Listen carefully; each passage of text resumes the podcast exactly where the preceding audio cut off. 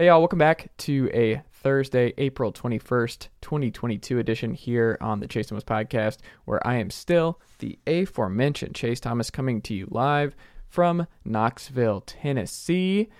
On today's show, we got a jam packed show for you guys today. Uh, the full ride with Matt Green, fellow University of North Georgia alumni Matt Green, to talk about all things college football. Uh, the big highlight this week that we hit on are the top transfer quarterbacks and how we rank them in their new situation. So that was fun. Uh, if Stetson Bennett's actually underrated in terms of past uh, past national champion quarterbacks, so we dive into that a little bit. Georgia's championship rings and uh, a lot of good fun college football stuff uh, kick things off here. Then we have uh, some Nebraska talk. Yeah, Nebraska with Brandon Vogel of Hail Varsity. Very good website and magazine and all that good stuff. Uh, HailVarsity.com. Go check that out if you've not already done so. Um, Brandon and I talk all things Nebraska, Scott Frost, uh, Adrian Martinez, uh, the, the Frost era to this point, um, where things are headed this year, Casey Thompson, all that and more there. And then we wrap with uh, some Colorado Rockies. Yeah, Colorado Rockies who are off to a great start, eight and four as of this recording, which is pretty cool uh, if you're a Rockies fan uh, right now. So Suzie Hunter of DNVR Sports and uh, that great network uh, who covers uh, the local teams in Denver exceptionally well. Um, so excited to have her on the podcast to talk all things Rockies and uh, her traveling because she traveled and saw every MLB ballpark. So it's cool to get her perspective on what she saw there and all that good stuff. So jam packed show for you guys today. Um, don't forget, folks, if you'd like to read me, guess what? Yeah, you can read me. SportsRenaissanceMan.substack.com. Type in your email. That simple. Wrote about Caleb Herring and what he means to the Tennessee Volunteers. Uh, recruiting class for 2023 as we continue to move up the rankings. Exciting times uh, all across the board because as people forget, um, Tennessee's an everything school, and uh, it's really cool to see uh, more progress. So if you're not aboard the hype train, make sure that you jump on sooner rather than later. But yeah, you can read that at sportsrenaissanceman.substack.com. Type an email. That's simple. Um, you can also support this very program. Yeah, it's very easy uh, by hitting that pause button right now and leaving this show a five star rating and a review on Apple Podcasts, Spotify, or however you get your podcast. If you leave a review um, on this very program on Apple Podcasts and uh, I see it, then guess what? I'll read it out on this very program during the intro and uh, all that good stuff. So go ahead and do that today, and uh, you'll hear your comment and review on a future episode. So there you go. Uh, you can also email this program, chase thomas podcast at gmail.com. You can also, oh, more stuff. Yeah, more stuff. YouTube.com. You can watch this very program, the Chase Thomas podcast. That simple, that easy. Go ahead and do that today so that you uh, can watch it if you would prefer to watch other than uh, than listening to it. So, yeah, follow me on Twitter, Chase double underscore Thomas, and like the Facebook page at facebook.com slash Chase Thomas Writer. All right, Uncle Darren, let's go. Chase Thomas pod, the Chase Thomas podcast. um, my nephew needs me to record. See, I hate. I already hate it. I hate it. All right, we're back here on the full ride with fellow University of North Georgia alumni, Matt Green. He's got all three banners situated behind him this week. He's wearing a non Braves or Georgia shirt, so it's kind of throwing me for a loop. It's it's a lot of change really quickly, but I uh, I'm about it. Matt Green, what color is that shirt? As a colorblind man, I don't even know what color that is. Um, I would say it's a uh, I don't know, uh, a faded uh, light blue. I don't know. I don't. I don't care. It's not Carolina blue. It's kind of a little grayer than that. But uh, Mm-hmm. yeah, nice, nice, just plain shirt. You know. Yeah. It's, uh, it's, it's my new wardrobe now. You know, I got so Plain many shirts? T-shirts with logos and stuff that you feel weird. Wear uh, just a plain shirt. You can wear it like anywhere. Like you can wear it to a uh, family occasion. You don't Mm-hmm. have to get dressed up, but like you can't just rock your shirt that says Dave Matthews Band or something to like you know you feel that you gotta dress up more than that. But just a plain shirt, it's it's quality. How many band T-shirts do you still have? Um, not many. I feel like uh, just just it just fades out of the repertoire, you know. So you gotta you gotta cut them loose. If you're not rocking them, you gotta you gotta cut them loose. Do you own a suit? Of course, man. Okay. You gotta- How many do you gotta- have? You gotta own a suit. I got two. Two. I need, I need another one. I need a solid. I need like a blue one. I feel like that uh, really. Wait, what colors do you have? If you don't have blue, I have and a. I have a black one, And and, then. I have like a black one that grayish that's got like some pinstripes in it, kind of Okay. a little bit, like a little subtle, but. That's, I feel like that's like my funeral suit. It feels like so. It doesn't feel like nice because the only time I ever wore it was going to funerals. So it's Oh, I thought you meant your own. Like you've already laid out. like- I was like, oh, that's really bleak. get that one uh st- stored away for a few years. That's longer the wild. better. That was really creepy. I was like, Matt, that's the strangest thing I've heard on a podcast in a long time. That's funny. Um, oh my goodness, how is uh how's Zeus? How is uh, Maddox? Are they still doing pretty well over the last week? Anything new with those two? Uh, there's not, man. They're uh, they're excellent, like always. Tori's got a birthday coming up this weekend, though, so uh, Okay. we'll have to we'll have to do something cool. So Do you have anything planned? I don't have anything planned. I got a quality gift that's uh, already set up, and um, You can't reveal it because she listens to the Tori's pod. listening to the pod exactly. But a big gift. You have a big one. Not like a huge gift. I just know she's gonna like it. So Okay. it's, it's gonna be quality. It's not a trash compactor or anything I'll like have that, right? I know she's been wanting a vacuum cleaner, so no.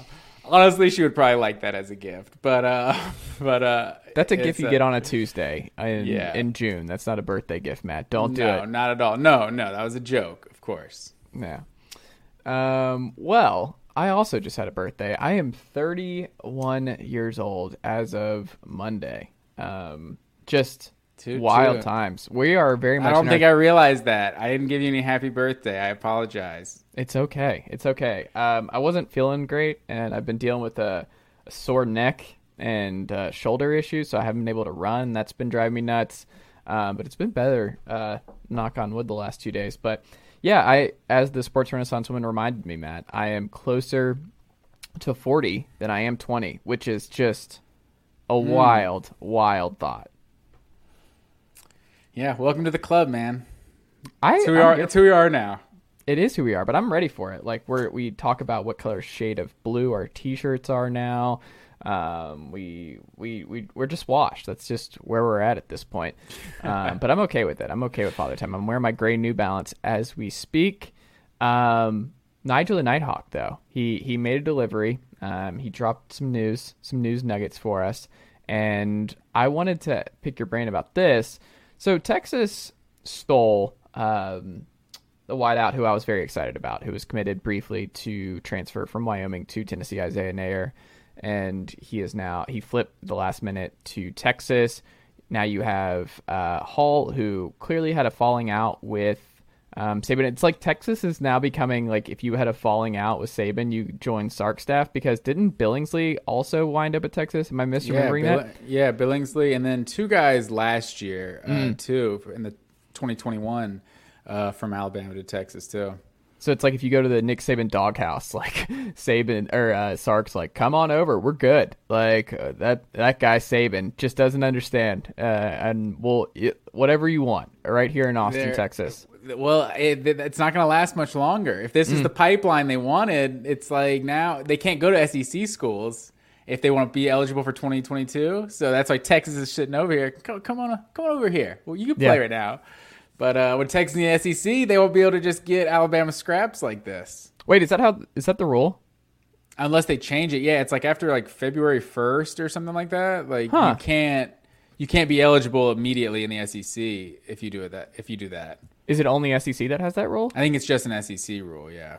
I didn't know. I forgot about that. Like that. that is yeah. So anyone that's transferring right now is not eligible for 2022. Like like Amarius Mims, like Mm-hmm. that was another big news this week. Amarius Mims went to the portal, so a lot of people thought he was going to go to Miami or Florida State so he could play right away, but he's actually taking his name out of the portal and staying at Georgia. So that's pretty big. Yeah.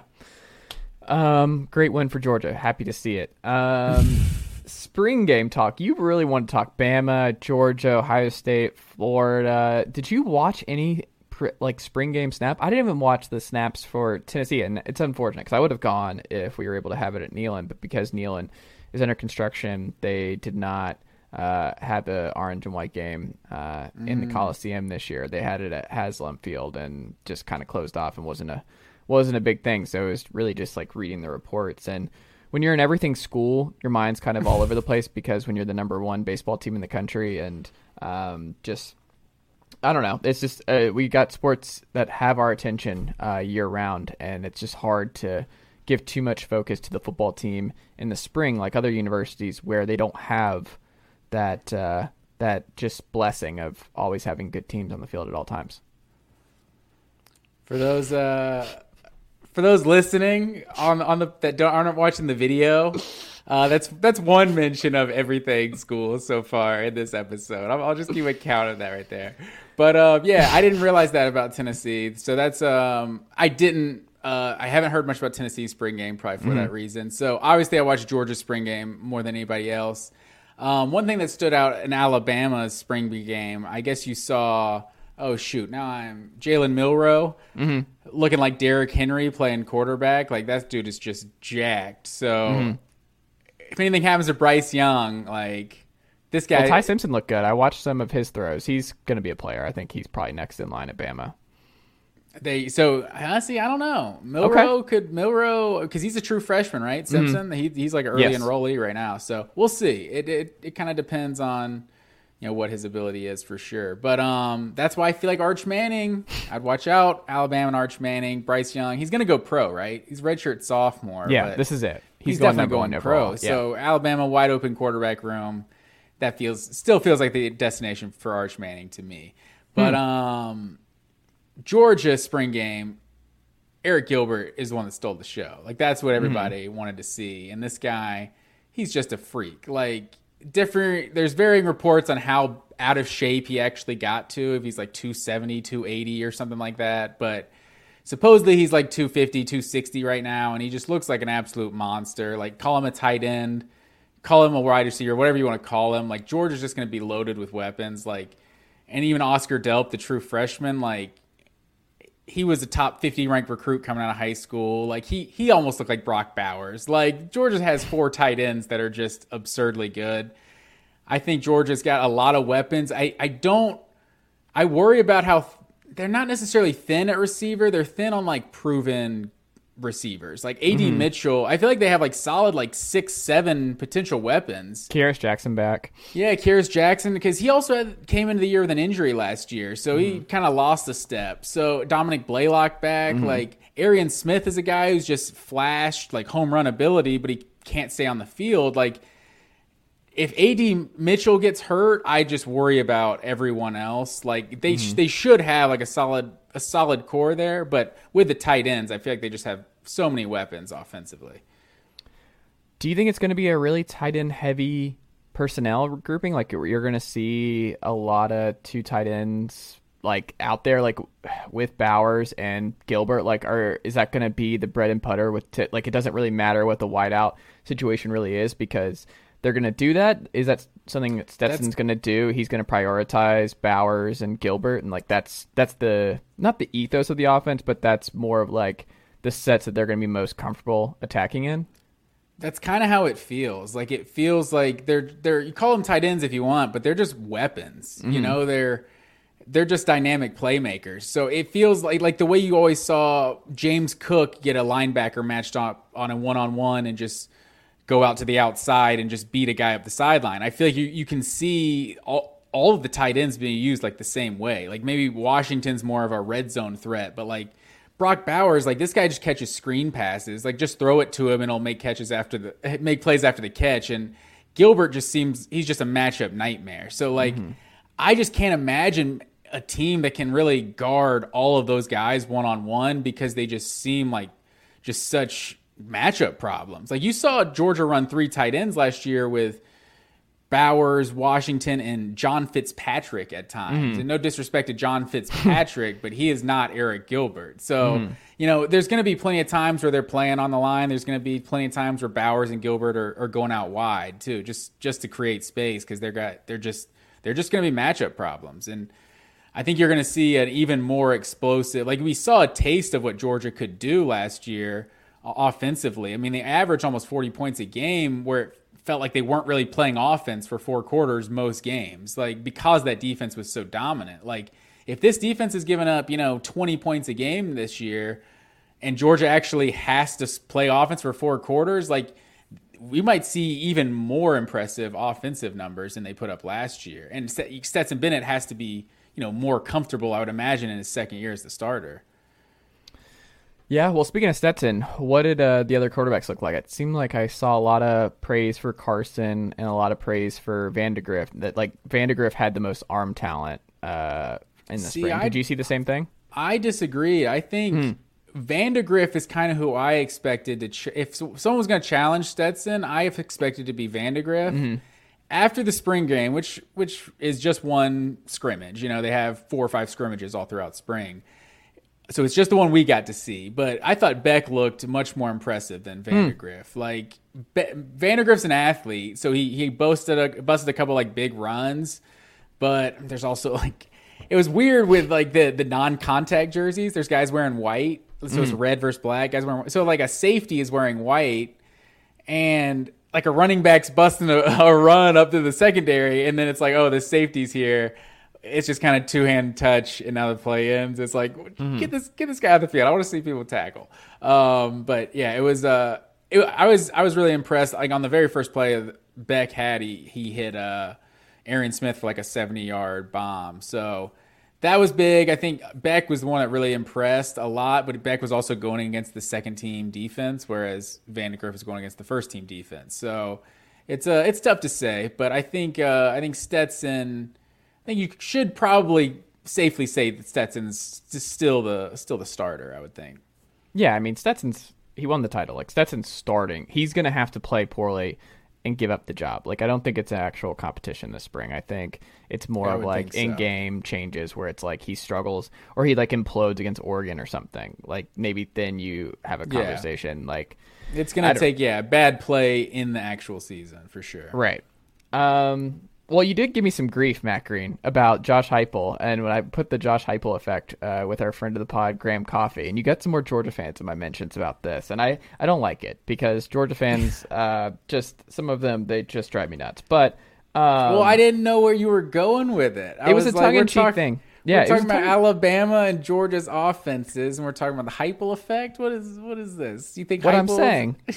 it's the offensive style, and this is something that Graham and you guys made a good point about. Was just that like, and this is what I'm so curious as Georgia continues to evolve in the post Kirby having full control of the offense. Like they're going to get more and more away from the ground and pound and the slow and steady wins the race because you want to protect the defense, protect the defense. Like we have defense as our identity, and it seems like Georgia is moving more and more towards the offense being their identity, and like just the like we're going to see Todd Monken get more and more power here a little bit and just kind of like saving. It's like you don't think of Alabama and their defense. Like Will Anderson's a great player and maybe should have won the Heisman this past year, but ultimately it's still defined by the Bryce Young, the Tuas, the Mac Jones, and those guys. And I think that's going to eventually happen uh, with Georgia, and that might have been it. Like last year might have been the the Mount Everest moment for Georgia's defense, where it's like that is the best you'll ever see it in the Kirby Smart era. Like that's an all time great unit, great players all across the board,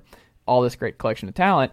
But now you got to get back to like, oh, when you don't have that and it's the attrition and everything else, where it's like, oh, you still like you're going to be in some shootouts this year, and now you're going to be up against it. And if you're scoring fast, which is what I was just joking about with the Heupel effect, is like we scored in the first play of the game against Kentucky, and Kentucky then had their slow and steady and the back and forth and dichotomy. It's where it's like you can listen to Heupel interviews or this kind of style where it just it really wrecks these linemen, offensive and defensive, to have them on the field for that many plays. So if you're a quick strike offense and you are prioritizing the big play a lot more, and you're like, oh, I love this matchup for AD Mitchell and he can go for 70 yards here and a score, and then we throw our defense back on the field. Like you can have a good defense, and this is something that Lincoln Riley and coaches like this have had to figure out. Because Alex Grinch, it's all about havoc and turnover plays. So it's like our offense is going to score a lot, put us in bad positions all the time, but we'll rely on our turnover margin. Like we'll rely on getting enough turnovers to win that battle, give up a bunch of yards. That's fine, but we'll win because we get we win in the turnover margin. We we wreak havoc. I think you're going to see more of that in Tennessee. Like part of them getting to the ultimate point is that like the it's great to have a bunch of big plays and to have this electric offense, but the defenses do get tired. Plays matter, snaps matter, and that was just my point. It's just that like Georgia, if their offense is more big play driven next year with the changes on defense. I'm curious to see what the drop off is and what they give up in points and just yards. I think it's just going to be a different type thing. Well, I think Georgia. I think there's definitely truth to what you're saying. Like a lot of teams, you know, want to score, and it, you can see what these dynamic offenses do to the modern defenses. There's mm. very few of them that can stop these offenses, but I don't ever think you're going to see Kirby Smart not value defense first and foremost. Like mm. I'm I'm honestly I'm convinced that Kirby Smart was always the brains behind the Alabama defense more than Nick Saban. Like to hear Nick Saban 2 years ago say the era of good defense beating good offense is over. Like mm. it's over. And for Kirby Smart to say literally before this season started, we don't think it's crazy that we can hold a team less than 13 to less than 13 points a game. We don't think it's crazy that we can hold a team under 13 points every single game we play. So the fact that that's a very different mindset that Saban has given up on having dominant defenses. He's he's he's subscribed to what you have. Like we got to outscore everybody we play and we'll never lose. And it's worked out really well for Nick Saban doing it both ways. But Kirby Smart, like, yeah, this could be the greatest defense he ever, ever has, but it's also like the second recruiting class he ever had that became seniors. Like, I don't think you're ever going to see, and I think that's what so many people lose about great offense. Like, great offense equals great passing game. It's like that's not the same thing. You can have a great offense and be balanced. I think, like, it's cool to have the uh, the number one scoring offense and the number a top five scoring offense, but if you're if you are doing like what you're talking about, LSU 2019, the margin for error is just so much smaller if your defense is giving up 28 points every single game. Like I mean, that's what we saw with LSU. Exactly. And there that's maybe the greatest offense ever and Mm-hmm. it worked, you know? Like you saw Auburn with like the 40th, 50th ranked defense or something with Cam Newton. That offense was just so amazing. It didn't matter how mediocre the defense was. But I think Georgia, I don't think because of who Kirby Smart is at his core, I don't think he's conceded that at all. So hmm. I think you're going to see Georgia still have a balanced approach. Like as as good as Georgia's offense was last year, I feel like not enough credit is given that like the handcuffs were were were, were basically on them for the last quarter and a half of 90% of their regular season games. Like this team could have easily scored 45, 48 points per game like just leaving the starters in for another possession every game. So I think Todd Monken like and the whole narrative of like, oh, if Kirby will just get out of the way of the offensive coordinator, like, like he's not like a football coach that knows exactly what he's doing, right? Like, like Todd Monken, I did feel like just he's one of the best play callers in the entire country, and so I just I have a lot of faith, and just with Georgia's weapons, you. The running game is one thing with Kendall Milton and Kenny McIntosh. Not that it just became a whole Georgia preview for the season, but I uh they haven't necessarily stayed healthy their whole career. So with them being the top two guys, like this being their year, their their cooking white, uh Chubb Michel type year, like it's a lot riding on two guys that haven't necessarily stayed healthy for a whole season since they've been at Georgia. Well, we'll see. We'll see what happens. Um, I think Georgia's going to be fine either way. What did uh, speaking of Georgia? What did you think of the rings? Because people had some takes on uh, on the championship rings because they were very tame. They're very like they were the antithesis of the Braves championship rings, where it was like we're making this as obnoxious and as large and as grandiose as humanly possible. And Georgia was like, let's make our championship ring similar to khakis, the khaki pants of uh, championship rings. Which, hey, it, it's a ring that you can wear and it will be a normal looking ring. Oh, you can That's wear that out, and yeah, Like they're all the rings now are like so like gaudy. Like Yeah. the the Braves one even seemed like a reasonable size. Like some of these Tom Brady rings, it's like they're the size of like three of his fingers. It's like Mm-hmm. you can't actually wear that in a function, you know? Like it's gonna be gaudy, but like you should still be able to wear it. So Mm-hmm. I thought Georgia's looked good, like seeing them how they had them matched up with some of the all the college football playoff rings. Mm-hmm. I felt like Georgia's logo looked the clearest. Like some of them through the through the stones into the logo, it didn't look as like I don't know as clean. I, I, I was a, I was a big fan of it. I thought they definitely. I was surprised they didn't get like 1980 you know diamonds in something you know because the 1980 stuff had just been going on for so long. I, I they did have like the first championship in 41 years like in the inside of it but but yeah it was not like the braves. The braves just went the, the fact that it opened on the inside like that was that into just into just more craziness. Uh, yeah that, that was that was wild but yeah a big fan of both of them for sure. There you go.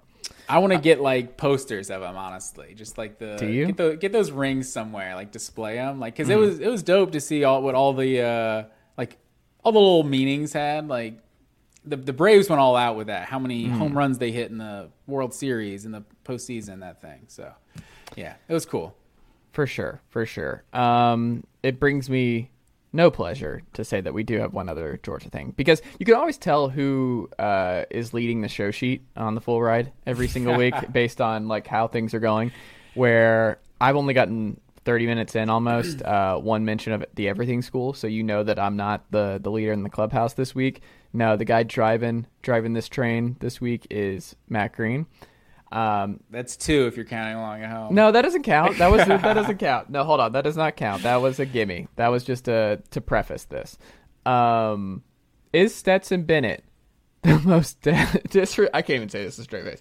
Is I'll, I'll Stet- say, I'll say it here. Is Stetson Bennett the most disrespected national championship quarterback of all time? oh God. Here What are, go. what are your thoughts, sir? Uh, I mean, no, no. Like? I mean, he's he's not even more disrespected than Tee Martin, who won in '98, because. It, Glad you brought up Tee Martin. I was looking mm-hmm. at the I was looking at those numbers, and I was it was not impressive. No, they're not. But it was also a completely different era. It's just I want to throw That's out true. most quarterback stuff. Like, just think about what Alabama was winning with at quarterback 15 years ago versus even five years ago. It's just it's really hard to compare the sport and quarterback play, especially uh, in 1998 to now. Well, like, to be fair, I only went BCS era to college football Yeah. playoff era, but I would say of of the BCS and college football playoff Mm. era, there are only nine quarterbacks, national championship quarterbacks, that I would say are clearly better than Stetson Bennett. okay, All right, I'm going to read these off to you. We got Cam Newton, Uh-huh. Joe Burrow, Tim Tebow, Mac Jones, Trevor Lawrence, Vince Young, Mm-hmm. Jameis Winston, Deshaun Watson, and Ohio State in 2014. Mm-hmm. Just whoever you want to, whatever you want to call their quarterback situation. And honestly, and Alabama 2017. I guess Tua and Hurts together, that was better. Like their stats were honestly comparable. Like if you if you look at it, but I'll, I'll give you that one too, because Hurts had big rushing numbers too. Mm-hmm. So basically, of the last 22 years, there's only 10 championship quarterbacks that you can really say unequivocally are better than Stetson Bennett. Like I'm going through here. Chris Weinke. This guy won the Heisman. You should see these numbers that this guy won the Heisman with. Ken Dorsey. We all know what Ken Dorsey was. He was a a game manager on a super loaded roster, right? This guy was finished second in the Heisman and third in the Heisman. Like Matt mm-hmm. Leinart. Matt Leinart is the same thing. Matt Leinart is the same thing as Ken Dorsey. He's Dude, I- are those not some of the most loaded teams of all time? Those USC Line- teams? I mean, Liner was a first round quarterback. Like he was still. He was also block. a terrible pick. but I mean, Stetson's not getting drafted. Like I don't think those are the two. That's my point. The most disrespected quarterback ever, Matt Leinart. What, what were his numbers? He was not great in the NFL. He was not great. He was not a- 33 touchdowns and six picks. Stetson Yeah. was at 29 touchdowns and seven picks. Mm-hmm. One of those guys won a Heisman, and one of those people were talking about benching in the second half of the national championship game. It's just, it's kind of crazy when you go through it. Like seeing AJ McCarron, 28 touchdowns, seven picks, finished second in the Heisman with those numbers. Those are almost identical numbers to what Stetson Bennett did. Like, mm-hmm. and this guy's, you, you like you just said, he's not getting drafted. Like he's not. We don't even know if he's going to be the starter. Like not everyone is sold that he's going to be the starter coming back. Like it's just, it's wild to me like how much disrespect he gets. Like it, it's treated like a Trent Dilfer, like he's Craig Krenzel or something. Like Craig Krenzel, I don't even think he gets as dis- most disrespect as Uh, there was no quarterback controversy when Craig Krenzel came back in 2003, and he he threw 12 touchdowns and seven picks. Like Craig, and it was a dominant defense that that won the game. Yeah. That won that won the championship. So it's it's just interesting how Stetson's talked about. We all know how loaded Georgia's defense was last year, but the offense was also super productive. Like the guy He threw, falls in the Cardale Jones category to me. That's who he feels like. His closest modern title winning quarterback comp is Cardale Jones, I think. See, but Cardale Jones played three games. Like Stetson was. Well, what I'm saying is like whole it was just year. this miraculous run where you're like everything aligned. He was the right guy at the right time with this miraculous moment. He had so much talent around him. He was someone who was not going to be like a three year starter at Ohio State. He was not the chosen one. And it just kind of worked out like that. He was not going to be a long term NFL guy. Like that was never going to be in the cards. But I, I think Cardale is actually the closest to Stetson. But the collectively that year, Ohio State, I'll even give them the edge because Mm-hmm. it was like with Barrett and Cardale Jones, it was like 40 touchdowns or something like that. So Mm. also, you look at quarterbacks that haven't won championships. Like I was looking at McKenzie Milton, Mm. finished finished sixth in the Heisman with 25 touchdowns and six picks in 2018. Like these are this is the era of modern offenses. This guy's throwing 25 touchdowns against the AAC and he's getting Heisman votes. People are trying to bench Stetson Bennett. Like it's it's wild to me how uh, how much disrespect he gets. So I uh, I'm not I'm not saying Stetson should should be go should go first round or that he should even get Heisman votes, but uh, I don't I don't think enough is is is given to enough credit is given to how well he's actually played. Like like th- like this guy and he's like the whole walk on thing yeah that's cool but like he's been on scholarship for like three or four years now. You know what i mean? So it's like he's not just some bum. Like he actually is a a good quarterback. So i think there's a chance that jt daniels leaves and he's also a good quarterback. But uh i uh i just see all the all the talk about stetson bennett and i gotta i gotta gotta get on my soapbox here If I was Stetson, I wouldn't have come back. I will say that. Like I would have ridden out. Like you're never to top the Good Morning America appearance. Like still just obliterated from the the partying the night before. Where it's like most teams don't repeat. Like that's just not something that happens very often in college football. Like Saban's only done it once, right? Like over his entire career here at Alabama. Like it's a very very difficult thing to go back to back, and the college football playoff makes it even more difficult uh, to run the gauntlet in back to back years. So it seems like it's it. It's very unlikely But- this season but does he ends get- great for Stetson. but does he get drafted No, last year no. if he leaves. So it's like, why? What are you leaving? Well, I mean, for, just the, you the? I, you run like you you just go out on the best terms possible. Like you're a legend, and people's lasting memory is you won the title as a walk on, and it was just the all time great moment. You won a, the first championships in 41 years. Now you come back, and if you're not good, and then they blame the follow up year on you because you come back down to earth and you just you really struggle and you're benched, and it's like he's not even the starter at the end of next year. Like that's a that's a tough thing. I, I don't know. I, I would not want that to be my lasting memory after just the highs of highs that See, he had. But listen to what you just said. Like, why is that a possibility? Like with the way he played last year, like why is it a possibility that he's going to play terrible and get benched? I didn't say And I- terrible, but I'm saying it just it ends with a loss. This year will end with a loss with him. I'm not criticizing you specifically, but like that's Mm. the narrative around Stetson. It's like he should have left because he's going to come back next year and play like shit. It's I like, didn't say that. No, no, it's there's like, not a- no, it's not but that that's how extreme. Mm-hmm. some that's how some people feel. Like it's it's like you're going to come back and you're it's going to I don't know, like Cinderella, like clock's gonna strike midnight, and you're gonna go back to being the, the normal walk on that you that you were. I mean, Hendon Hooker could fall off a cliff. He could just revert. Like he may have been just like it. It all worked out, and people have got a full year of film on him, and he is not the same quarterback that he was for Tennessee when he stepped in for Milton. Like that's a possibility. Hooker could fall off a cliff. Like I don't that's know. That's fair. That's fair. But usually, like when when Greg McElroy, when AJ McCarron, when they had these national championship seasons and came back the following year, I don't think anyone was like, "Yeah, but I mean, hopefully our quarterback doesn't just like play terrible this year." You know, it's it was like, well, we have a national championship winning quarterback. We should we should potentially win it all again. You know, I think hmm. that was.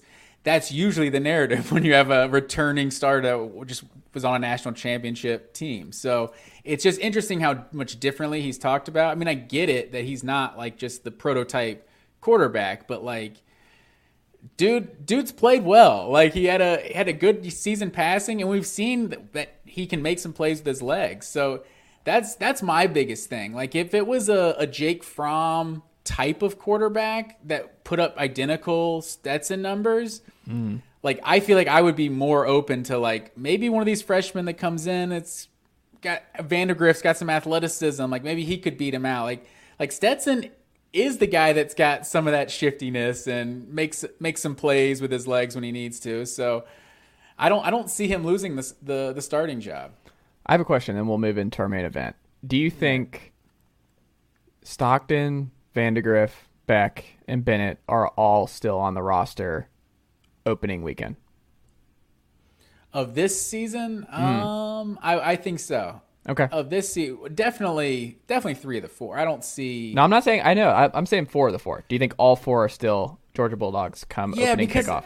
because you would think if Beck or if Beck because Vandagriff is still so young too. Mm-hmm. Obviously, Stockton just came in. If Beck was going to transfer, it seems like he would have transferred as soon as Stetson said he was coming back because he Hmm. he should know he should be pretty sure he's not the starter when the the the starter just the incumbent starter just won a national championship. So I think I would think it's safe to say that he's in it for the long haul. Like JT Daniels, like that's the attrition you saw. Like he was the one that had one more year to play. But I think Beck, you know, he's still got and when you win a championship, I think that just that just changes everything. Like you want to be now you've seen you know, you've seen the actual tangible results. Like this team can win a championship. I want to be the guy that wins a championship for them. So, you know, maybe Beck only gets one year or two years, but maybe that's that's enough to to win a championship.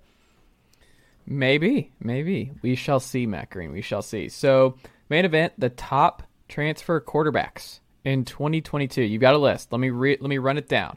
You got Caleb Williams, Max Johnson, J.T. Daniels, Spencer Rattler, Quinn Ewers, which is kind of wild that he's a transfer when he hasn't even played a snap. like he did, like he ba- he enrolled early and just never left. He just got the bag and transferred. Shout out to him. Um, Jackson Dart, Dillon Gabriel, and Kedon Slovis. How do you Yeah, want to you- do this, Matt Green? Is this in you- order? I want you to rank these in, in your in your order. How am I ranking it? What's the criteria?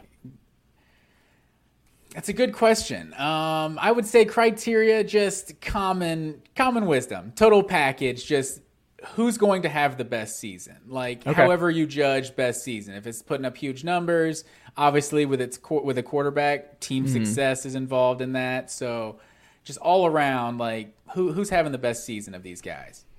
I'll say one Caleb Williams, two Jackson Dart, three Dillon Gabriel, four Kedon Slovis, five JT Daniels, six Max Johnson, seven Quinn Ewers, eight Spencer Rattler.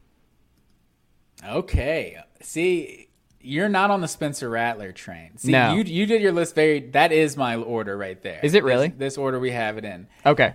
I think I I think Max Johnson is someone people are sleeping on a lot. Like Okay. I think he's the kind of guy that A and M needs. Like just the steady, dependable quarterback that can that can just utilize all the talent they have. You know, Mm-hmm. I think.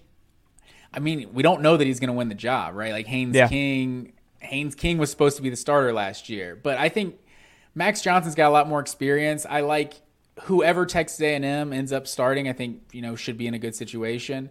Caleb Williams seems like the easy number Yep. one, just because we saw what he could do. I think the Pac-12 competition is going to be worse. I don't know. There's He just got to figure out which way to go into the practice facility. Did you see that? that he went the wrong way. it's just I like I don't put too much pressure on coaches in year one. I just think you know it doesn't really matter how good of a coach you are. Sometimes the way a certain situation is year one, you know, it's kind of a free year, but USC could easily just win 10, 11 games and, and win that conference year mm-hmm. one, and we wouldn't know. None of us would be surprised. JT Daniels, like we talked about, I think last week, like I think he could really make West Virginia a sleeper and a kind of wide open Big Twelve. I forgot It's that been- Graham Harrell was their new OC. Did you did you see that? I forgot that when he left USC and USC cleaned house that he he went over to join Neal Brown's staff. That they're running the air raid this year. There you go. JT Daniels did his homework, sir. Yeah. Um, And then Spencer Rattler. I know you're not. I couldn't put Quinn Ewers higher because we've Yeah. never, never seen him play a game. Like I just Spencer Rattler. I don't know. The more and more I think about it, it's like the SEC East is not a gauntlet in in 2022 Okay. like it's we got Georgia obviously on South Carolina's schedule. Georgia luckily doesn't have to play Georgia; they get to play everybody else. But South Carolina, like Tennessee, as good as they are, they're up and coming. Their their defense was nothing special last year. Like Kentucky, I just I can never take Kentucky too seriously. Like the more and more I start to think about it, like I feel like I'm getting higher and higher on the Gamecocks. Like I feel like Well, I think the feel like Gamecocks have a higher Rattler- ceiling, and I think Kentucky has the higher floor. Where it's like it's going to be really hard for. Kentucky to implode. Like they're like they cannot go worse than like eight and four, seven and five.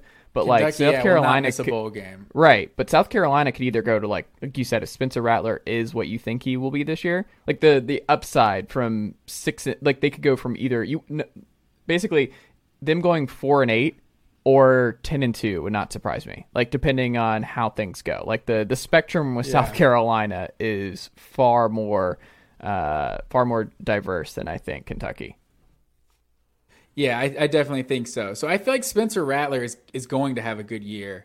And I do not.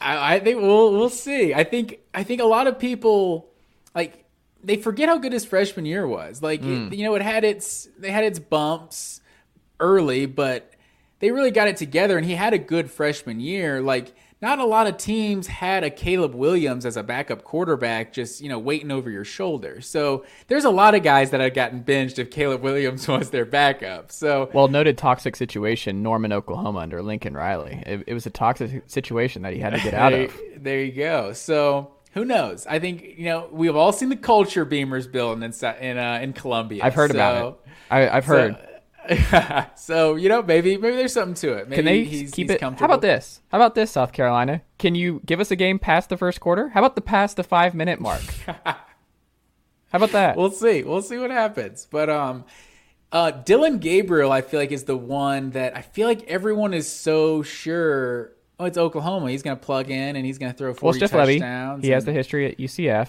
Lebby was he put up the Heisman numbers with Lebby back with. but it's not Lincoln Riley. Hmm. It's, it's not Lincoln Riley. So I'm just saying, I would. uh I'm not as just grand His is slam on me. Dillon Gabriel. There's his that is health. too. Like his, I think Gabriel, if he plays twelve games, he's going to be a Heisman type guy. If he gets hurt again and he deal, he still is injury prone as he's been, then like it's just there. Oklahoma is in trouble because there's not a lot of depth there anymore. But is Oklahoma going 11 and 1? No. Like are they going 10 and 2 like good enough to be in that Heisman conversation? Like I don't know that he's going like it feels like Oklahoma fans don't realize what's happened to them yet. You know, it's like Hmm. well, we're still Oklahoma. It's like they need a year of losing like 3 or 4 games. It's like oh shit. We, well, it's good uh, this is happening we before don't they have moved to Lincoln the SEC. Riley anymore. Well, this is good that they're like, getting I'm it just out. not, and I'm not sure. Like, I'm just not sure of what Venables is going to be. Like, I don't know what kind of head coach he wants to be. Like, we've seen him hire a guy like you know Jeff Lebby, so that's a good clue on what's he what he wants to do on offense. But you know, there's a lot of CEO things going on with every head coach. Like, that's basically the job. So we don't know how well Will Venables can. Uh, Brent Venables can do that at this point. So Great press conference guy though. Yeah, he won the press conference Mm-hmm. for sure. So there, there is that. And then I also feel like Jackson Dart. I'm not as high on Jackson Dart. I'm high on. Dart. That's I'm just- buying this. I'm buying the Dart stock. You got Zach Evans down in the backfield, transfer from TCU. Kiffin's loaded up in the Are you just? portal. Do you just buy Lane Kiffin that much that you just think Jackson Dart's gonna come in no problem? Lane I- Kiffin's gonna I get do. the most out of him. I think you That just won be. 10 games. Kiffin in that offense and seeing what he just did with Matt Corral. Dart, I think, actually has more talent and more upside than Corral. That, like, I don't know. I I would be surprised if Jackson Dart's not a star in uh, in Oxford. I'd be surprised. I'm uh I can't wait for our SEC our win totals Mm. pod because uh I just have a lot of feelings on teams going going both ways. So the West is just going to be a bloodbath because we're going to do this Yeah. and we're going to like write down our and it's like oh the math doesn't work here. I can't have this many eight and four or seventy five. we're like oh god, someone has to lose games. Like someone in the SEC West has to go three and nine. Someone does, and I don't know who it's going to be, but it's going to be someone that's just like they can't go three and nine. It's like somebody has to. It's just the I only think way we this all works. know who's going to go three and nine.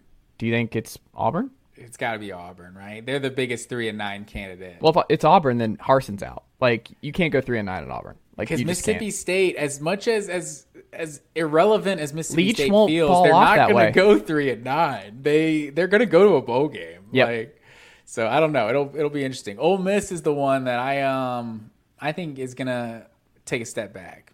Hmm. I mean, I can we'll see, see. it. I could see it. I mean, they're going to take a step back in terms of like they just had their first ten They're win not going to season ever. ten and two. Yeah, Yeah. but they could be uh they could be risking bowl eligibility type of season. Like I Hmm. I wonder. I gotta. We'll see. I gotta do some some research before we get there with Ole Miss. I just I'm excited to see what happens there because the Will Rogers they're just completely different guys. Like Jackson Dart, there's so much flash and big names with Kiffin, and he's he leans into all the transfer stuff. And then you have Mike Leach talking about like, look, I the portal's good, and I just had on um, a Hail Varsity writer. We were talking Huskers for a little bit, and one of the things I think he had on Mike Leach on the Hail Varsity podcast not too long ago, and Leach said like we need a transfer portal window. Like it's just that's the bare minimum we need, and like it's just the comments and stuff where it's like Mississippi State's not going to go all out. Leach is not going to be a guy who utilizes social media and utilizes the NIL era where it's like, oh yeah, you come to Starkville and uh, it's just going to be this, this, and this, and it's just going to be so fascinating to see Leach versus Kiffin over the next couple years because yes, both are offensive guys that put will put out fun offenses on the field every week, but it's just a totally different culture and a totally different vibe and way of going about things that I am just so curious to see who is more consistent because I don't think either can win the West ever, but I am curious like which one is left standing longer between the two. I, I'm very curious because I don't think both can just be solid year over year. Is their friendship good for the Egg Bowl though? Hmm. Like I feel like the Egg Bowl just seems one of those dirty rivalries. Like like Kirby Smart and Dan Mullen, like mm-hmm. that's one of those few rivalries out there that it seems like they legitimately like hated each other. Like Yeah. they felt like the fans felt like the coaches felt like Mississippi State fans and Ole Miss fans. Like that's a that's a heated rivalry. I feel like But these coaches being buddy buddy. I wonder if that's as good as it would be if they were just taking shots at each other in the media. Like if that would be if that would be more entertaining.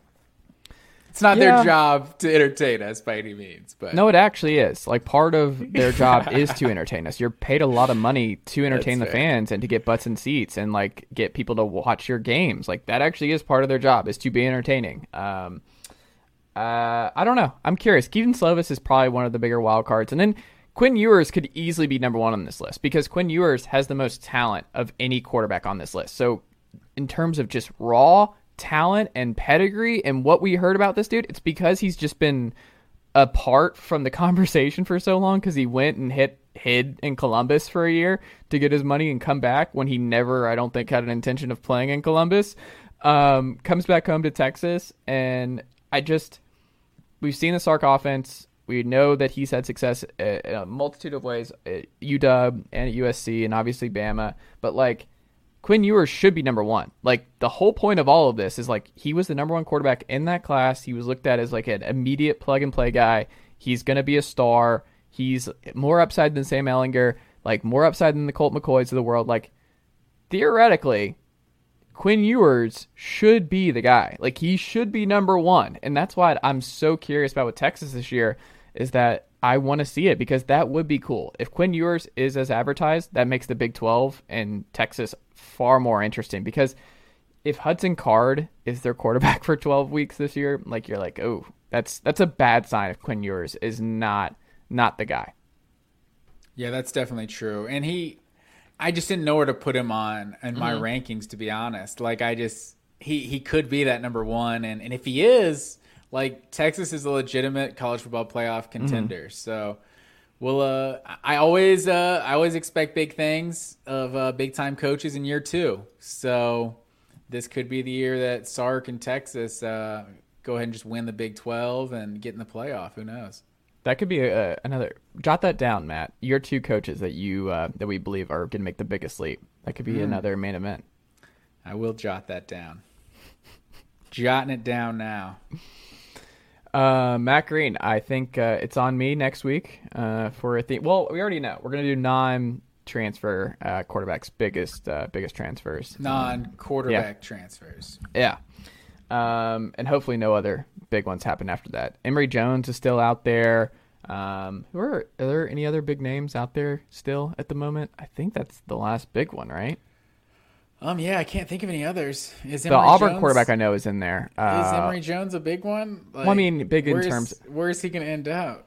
Like I don't know. Arizona State? South Florida? Like Well, it should be Arizona State. Like they don't have anybody, and it's like, what are you doing? You might as well because Jayden Daniels is gone, LSU, and But is he is he a Power Five quarterback? Arizona State's got to take what they can get. They lost their whole staff. They're under investigation. There's all kinds of chaos. Do like you know just- is Arizona State in the conversation? Yeah, they them? Okay. Yeah, and they were in the conversation who, for who Are the JT. Who are the names? Is there anyone else that are looking at Emory Jones? Do you know? Uh, I do not. I do love that. The, my favorite transfer portal story was uh, the San Diego State quarterback from last year transferred to an FCS school to start at uh, Montana. I love that. I want more of that, where an FBS player goes, "This isn't good enough for me. I'm not having a good time. Yeah, we won a lot of games, but not really enjoying. it. I think his name's Lucas Johnson, but he uh, he's gonna be the Montana quarterback after a great year. Who goes FBS to FCS? I love that. Montana's kind of a powerhouse, though, right? At Yeah. their level. So yeah, that is that is weird to see, though. San Diego want- State. Leave San Diego State for Montana. I don't know. Different vibe. As a college student, that's a questionable decision. He might just be a big grizzly guy. He might be he might be a fan of the big sky. Big sky guy. Matt Green, we can follow you on Twitter at Matt underscore W underscore Green. Follow myself at Chase underscore Thomas. But uh, for all the great college football and UGA stuff, go ahead and give Matt a follow today if you have not already done so. Uh, Matt Green, always a pleasure, and uh, I will talk to you next week. Everything school.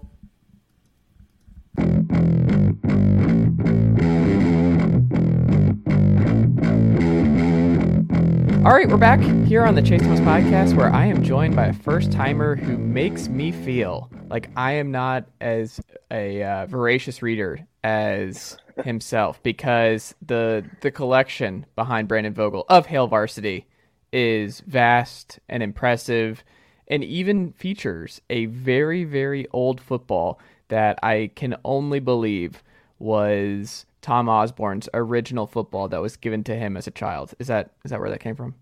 We'll go with that. Uh, Mhm. Tom Osborne and I share an alma mater. He he Mhm. did not attend the University of Nebraska, at least not as an undergraduate. He went to Hastings College, small liberal arts school, which is where I did my undergraduate work. So, Mhm. um, yeah, we'll we'll go with that. We'll say I found it, you know, downstairs beneath the gym at Hastings College one day, and uh, figured out, ascertained that it was Tom Osborne's.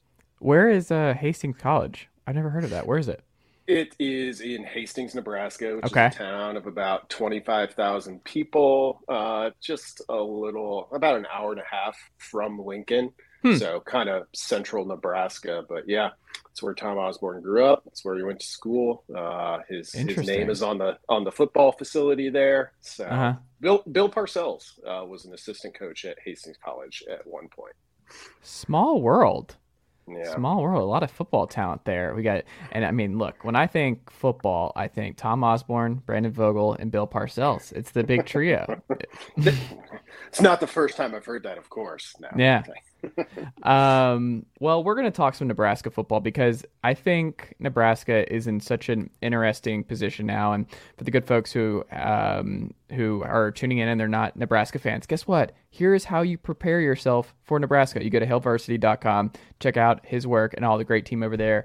Um, it's a great website. Go subscribe. Go do that today to get ready and keep up with things because Brandon, things are getting more and more complicated uh, for college football fans. I've talked about this, and this will be on uh, the the National College Football Show here, but um, it's just so hard to keep up with it if you're an average fan now. The transfer portal is can be good for both players, um, but also difficult for the average fan because you'll ask somebody here in the South, like I'm in Tennessee country, I'm a Tennessee student and everything, and I they have no idea. Like you just ask them, they like they know everything about Tennessee football, but they're like, I don't even, I, I can't, I don't know where anybody is anymore. Like it, most people don't know Bo Nix is over there at Oregon now, and uh, right. it, Zach Calzada is going to take the field for Auburn, and nobody. And they're like, is that the Texas A&M guy who beat Alabama last year? And then for your team, the Nebraska Cornhuskers, Adrian Martinez is now at Kansas State, who where I think that will it's a really good fit, and I think that should be good for him. But then you insert Casey Thompson, former Texas quarterback, and you're like, uh, is that Chubba Purdy? Is that the guy? Is that Brock Purdy's brother? Is that the Florida State guy? Is he now in Nebraska? And you're just, it's amazing this transition. Like, are you even having to remind yourself when you're covering this team this spring? You're like, okay, who is that? I know that number. Is it? Does it make it more difficult uh, for you guys to keep up with even just your own team? It definitely does. I mean and you can get your arms around it when it's when it's maybe just one team mm-hmm. but you know if you just even follow the quarterbacks like the well-known quarterbacks it kind of tells you where we're at as a sport as you mentioned nebraska's four-year starters probably going to be the starter at k-state mm-hmm. texas's starter is going to start at nebraska probably oklahoma's initial starter probably going to lead the gamecocks and their other starter is going to lead usc the other usc um, so it's just it's it's really bizarre, and it's it's not going to slow down. Like yeah. we we we just put out um, our April issue of of Hail Varsity, and I just did an entire feature like tracking the Big Ten, just mm-hmm. one conference for fans because it's it's hard to find a waypoint. I've started now in January. I just set up an attrition tracker post that's live on our site because it's yeah. like, here you go. You're going to get like 12 or 14 names out and 12 or 14 names in and you got to learn. It's it's i mean it's it's interesting. I spend a lot of time in the off season. I'm frequently described as quote unquote a numbers guy. So i like you know kind of projecting and figure seeing where other people project teams but i don't know how that changes in this mm-hmm. current era with this amount of turnover yeah, I just it is what it is. I I think what would help, and I think this is something that's probably the best case scenario is you have portal windows where it makes it easier where it's like people can just know I'm not going to dive in until the window closes. And then it's like, all right, it's done for a while. Like this is where they have to stand pat. They're here, and then you just dive in. That's when you do the deep dive on every different team because right now it's just like even at spring, like we're waiting to see like who's going to enter the portal. Like Tennessee's going to add one more receiver. Like they're waiting to see what other spring situations look like. And they didn't get Isaiah Neyor, who changed his mind at the last minute, committed to Texas and signed with them. And that was a big spot. So guess what? They're going to keep poking around. Like Emory Jones is still just out there. And I, uh, I don't know. I think that would be super helpful is establishing some sort of transfer window where it's like, at this point you can enter and at this point you can enter and then that's it. Like that's it for the year because i understand that this these are all great things for the player and that's a good thing but it's still ultimately you need people coming to these games. You need people to still be as invested as they were before the portal and part of that is that like hey we have to make this still somewhat easy or not easy somewhat realistic for a lot of these fans to recognize the product and to still know where people are and have fun reading the blogs and reading the depth charts and just going to games and knowing who's who. Like that's still an important part of it because the NFL can do free agency. Like there's 32 teams. You can see all that. There's no overwhelming sense of like, oh man, who's where, whatever. This is 130 teams, man. Like this is this is a lot lot more. It's far more vast and complicated that I don't know. I, we're still in such an early stage that like do you get readers who are like, wait, he's on Nebraska now? Wait, where is he? Or like, do most fans just go, oh God, is if Purdy loses, do we have to be careful with how, uh, does Scott Frost have to be careful with how he defines the quarterback um, competition because he doesn't want to lose Purdy before the season because yeah. you want to keep him as your backup if that's the case. Like that's a new new part of this, and I mean, I I just I couldn't. Coaches are compensated well, so this is something that they should be uh, like, hey, it's part of the deal. You're compensated well. Like, this is, it makes your job tougher, but like, that's part of it. But I also empathize, man, where it's like every word matters. How you do these competitions matter because the fear of the portal is so real. And I don't know, it's, it's a lot. It, it really is. And, you know, it's funny you mentioned that. I was having that exact same conversation not more than a, a couple of hours ago. Mm-hmm. Nebraska had a projected starter on the defensive line uh, put his name in the portal, which we know Nebraska's done with spring football. They had their mm-hmm. spring football game last week.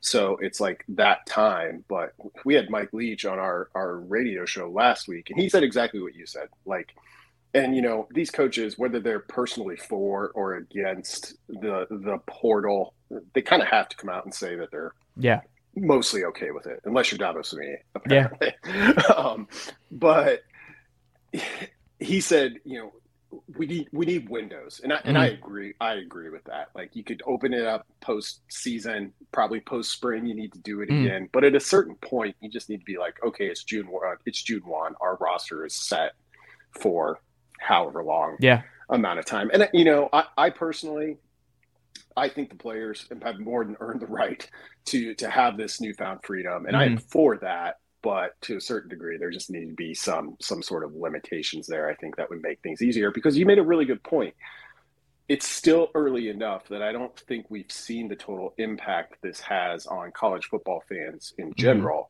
mm-hmm. um, they're still just kind of trying to keep up with everything like like like all of us. So that'll be interesting to watch you know does it diminish people's interest in the game? If it becomes you need a roster where you've been going to games for 10 years 20 years and you never used to need that. Yeah i mean you got to think about um, in terms of just that that game day engagement where it's like i remember there was a game this fall where I had a random Tennessee fan who was just like, "Where's Tiyon?"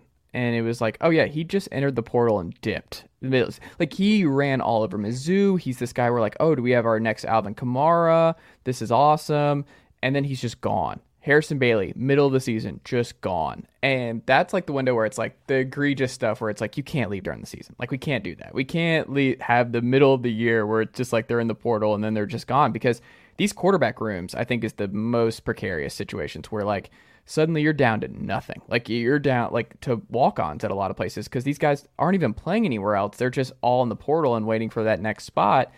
And I, I just I don't think that's fair to the coaches. I don't think that's fair to the guys in front of them. It's also not fair to the people who pay a lot of money who go to these games, the season tickets and everything else, where it's like, man, I don't know. Your NIL stuff is positive. These are all great things, but they're part of the appeal, I think, for so many fans, especially in SEC country for so many years. And what I grew up around was just that, like, you when you found that guy, when you guys found your Eric Crouch, when you had that guy, you didn't have to worry that they would just this would be a year to year type deal that you were like, okay, I can watch this guy grow and not have to look over our shoulder every single week that he might leave because poaching's a real thing and if he gets a better NIL stuff, like it that is something that college football administrators have to think about is just that like oh this is going to turn away a lot of folks who really want to do that because then you're just a, a variation of the pro league like that then you're just a variation of that. And part of the amateurism and i understand that that's like needed to be redone forever it's just there are ramifications. Like you ha- you can open pandora's box and say that like it was good to do this but also say that like hey there are going to be real ramifications and this is going to turn a lot of people off and when it, when attendance is already going down every single year this is something you have to prioritize. Like we have to fix this before it becomes a, too much of a problem and like we can't get it back. And I, I don't know it's it's a lot of change really quickly for a lot of fans who went decades of college football being what it was to just being like now everything's changed and good luck. And it's not like they're not inching them along. It's I, I don't know. That's just kind of how where I'm at. Yeah, I find myself as just like a, a fan of college football, like mm the, the, entire sport, and uh, I find myself really conflicted because mm for on one side, I, I long for this sport to make sense, and you mm could argue or at least I think it's it's kind of defined by not making sense. Right. You know? It's like we never bothered to officially declare a national champion, and even now we you know we had the whole playoff expansion. It's happening. It's not happening. It, it's happening or not happening for these reasons. And I find myself thinking, well, you know, we need something like transfer portal windows, which you know really feels like a pro league, mm-hmm. an expanded playoff, particularly if you got to one where every conference champion is it. Well, that's yeah. basically like pro sports. And mm-hmm. so I kind of I constantly go back and forth. Do I want college football to feel more like the pros or do I not? Because I'm I'm one of those weird people who watches a ton of football. I watch almost no NFL, and hmm. you know, uh, like I, I I really can tell you like hardly anything about the the NFL because for me, like I'll pull up a Georgia Southern App State game and rewatch that on a Sunday rather hmm. than watch the NFL. Yeah, and I think there are a lot of people like that, but I, I'm I'm not one of those. I will say, like uh, the Falcons, you see that behind, but I, I enjoy them both for very different reasons, and that's the other thing. It's like it, the closer it gets to the NFL, it's like. I, I'm watching college for an entirely different reason, and like I'm against the expansion of the postseason. I'm against the playoff in general. Like I think the reg- I think college football is a regular season sport and a rivalry sport, and when you move further and further away, I think you it defeats the purpose and the ethos of what college football has been best at. Like you said, it's a mess, and we like that mess, but it's also just that like it's about Tennessee, Florida. It's about Nebraska. Um, well, Big Ten's changed a lot of what uh, Nebraska football was, which make, bears the question. I'm curious for someone who interacts and knows so many Nebraska fans, like when you now being in the Big Ten for a while now, what game have you found both you miss the most in the Big 12 games that you you lost with the move, and what have fans missed most? Which particular matchup was it? Colorado? Was it Texas? Which loss has hurt the most? Yeah, it's it's a really tricky question to answer because Nebraska mm-hmm. has kind of a weird weird history with this. It doesn't have kind of the classic Florida, Tennessee, or mm-hmm. Alabama, mm-hmm. Auburn. You know, it, it's it's one of those handful of schools that's really the only game in the state in terms mm-hmm. of there's no other, you know, FBS level programs playing. So like Nebraska Oklahoma when I was growing up, like that was the big rivalry. The first hmm. Nebraska game I ever went to was Nebraska Oklahoma, and it was beat Oklahoma, beat Oklahoma, and it was the team Nebraska couldn't beat for a hmm. long time. Um, so once that went away, so when they moved to the Big 12, that meant they didn't play Oklahoma every year. Colorado was kind of getting good at exactly the right time to kind of step in and fill that a little bit. I still think most Nebraska fans would say Oklahoma, but they've been apart for for so long at this point. I mean, Nebraska entered the Big Ten in 2011. That even those, like Nebraska played Oklahoma last year, and it was great. It was nostalgic, and they'll play again this year. Mm. Um, and it's it's fun in that way. And they played Colorado recently, but Nebraska just exists as this program that kind of has a very fluid sense of rivalry. Uh, hmm. And a lot of people, like entering the Big Ten, you know, I know a lot of people didn't want to kind of. Iowa was a fairly natural rival, right? You yeah. Know, it's a couple hours away, it's right there. Um, Nebraska fans didn't seem to be into that as an idea, hmm. but now it's really picked up steam. And the fact that Iowa's won six straight in that series uh, helps with that. Mm-hmm. Um, it makes it a lot easier to to dislike the Hawkeyes if you're a Husker fan. Uh, you know, if they, they weren't kind of the punching bag you occasionally played from the Big Ten. So I would say Iowa has kind of stepped into fill that void a little bit. And as Nebraska is in the Big Ten for ongoing, like I think that'll become pretty natural for me hmm. as somebody who, you know, covered Nebraska only for a year, but you know, in, in the Big Twelve, and then was there for that switch. Like it, it was fun from a sports writer perspective because you had an entirely kind of new universe that you you now right. explored. Um, I really like the Nebraska Wisconsin game. I really hmm. like going to games at Madison. It's probably my favorite place in the Big Ten. Um, How many have you the, been to? How many Big Ten venues have you been to now? I've been to all of them at this. Point. Oh wow. Um, yeah, yeah. What's the best atmosphere? Or best uh, tailgate? For, How about this? Best tailgate. Where did you enjoy the most tailgating uh, as a Nebraska fan on the road? Yeah, that's tough. I don't get to do a ton of tailgating. I would yeah. say Michigan has a great setup. Like there's tons hmm. of green green space around. Um, really lively atmosphere. Wisconsin is, you know, Madison, it feels very much like you're in the city. So it, it's kind of interesting in that regard. That's probably the best atmosphere for me. I mean, jump around if you've never gotten the chance to see mm-hmm. it. It may not be at the the top of a lot of, you know, college football fans' bucket list, but in my opinion, it, it deserves to be. It's it's really, really impressive. Uh, obviously Ohio State is mm-hmm. um is a great place to to visit too. And honestly, you know, the first two t- the first time I went to Rutgers, and then Maryland was the last one that huh. Nebraska played that I hadn't been to. But I thought Maryland, I thought Rutgers had a really nice kind of atmosphere around it, and you know, for some of these, like the first time Nebraska was there, you know, there are Husker fans in New Jersey and New York area, and of course, you got alumni everywhere. Mm-hmm. So those those first times Nebraska played at these places, I felt like you got a little bit maybe of kind of the the red carpet experience. So it might be different uh, the more often you get back there. But all in all, you know, the Big Ten was a, a conference that I kind of looked down on when I was, you know, just a, not out there as a Nebraska fan necessarily, but just followed the Big 12. And right. they were always the, along with the Pac 10 at the time, the, the conference that was, you know, like, we're going to play the Rose Bowl and we don't care if it gums up everything. So, but having been in the conference now for a decade and covering it, um, I've come to, I've come to enjoy it. That's cool. Um, when you look at this quarterback battle, it looks like it's not going to be Chubba. It's going to be Casey Thompson.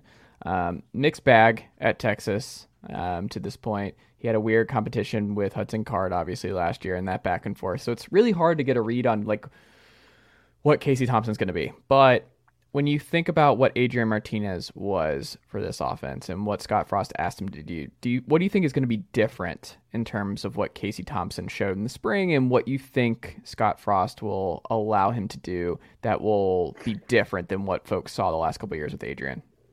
Yeah, so in in addition to changing the quarterbacks and you know those Casey Thompson in particular, Whipplemania have a bit, a bit of a different uh, skill set that Adrian Martinez does. Uh, we've also got Mark Whipple. So I yeah. think if they're able to run the offense that they want, it'll be a little. There's going to be drastically less QB run. At least I mm. think so. You know, and that was the thing with Adrian Martinez. He was he was so good at that piece of it. Mm-hmm. Um, that he got Nebraska out of a lot of jams um, just with his kind of individual ability, which is a great card to have in your hand, but it's not an offense on its own. So Nebraska over these, you know, past four years of Scott Frost era has been a program or an offense that has put up a ton of yards. Mm-hmm. And the points have not followed to the degree that they have. And I think that mostly explains why Nebraska's at where it's at going into year five under under this coaching staff. So does a quarterback who I don't want to. I, I, hate to use the term game manager, but who's mm-hmm. a little bit more of a pocket presence. You know, maybe a little bit cleaner of a decision maker in the passing game. Doesn't give you as much run threat. Can that mm-hmm. help Nebraska kind of get those points and yards a little bit more in line with what you'd expect from a, a team putting up the, the yards that, that Nebraska has? I think that's the hope for Casey Thompson. I, right now, I, you know, if Nebraska played tomorrow, he would be the starter. Mm-hmm. Uh, about that, like Nebraska's spring game, they were dealing with a ton of injuries, showed virtually nothing. Mm. Um, but it was only Chubba Purdy's third practice, like huh. third full practice. He was dinged up for most of the early part of spring.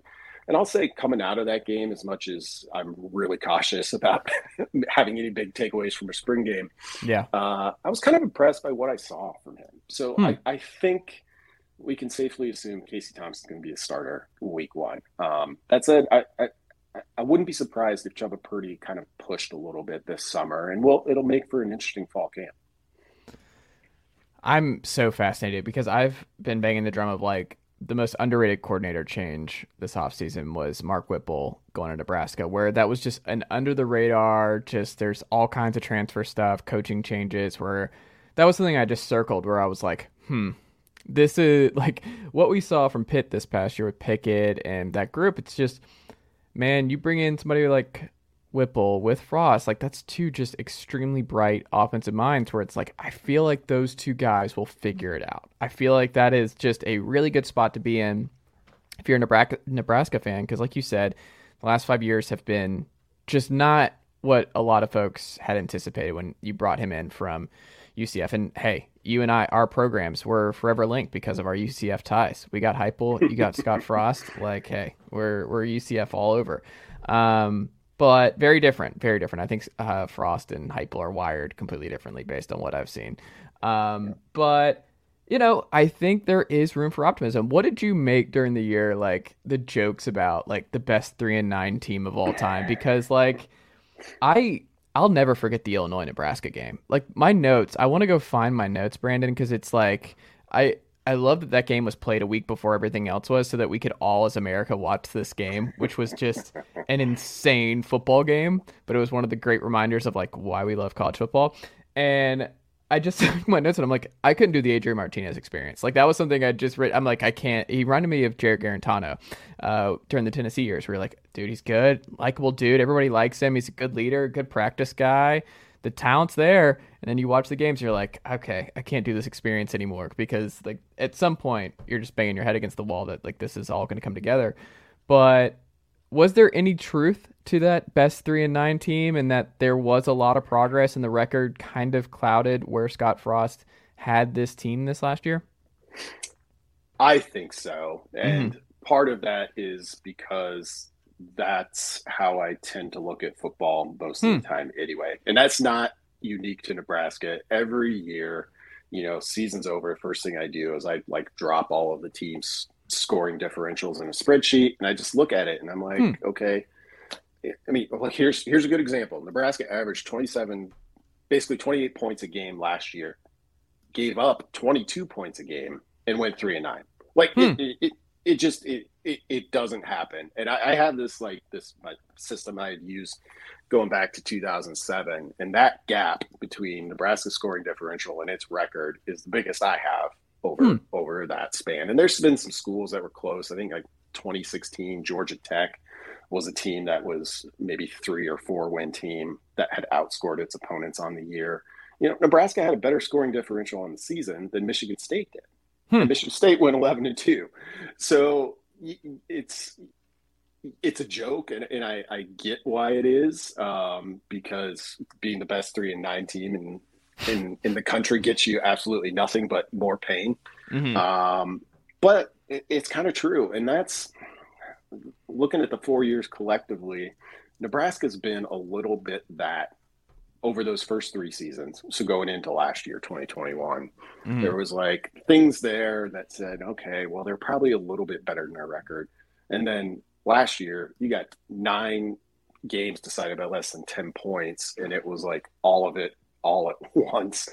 And you know, the the longer that accumulates, you have to start asking, well, is this a team that really has just found ways to lose games, has not gotten breaks, whatever it is, or is that all not happening for a reason? Mm-hmm. And I think that's where most Nebraska fans enter this 2022 season. It's, uh, I would say, you said it's complicated, which I think is a good word. Uh, I would also call it tense.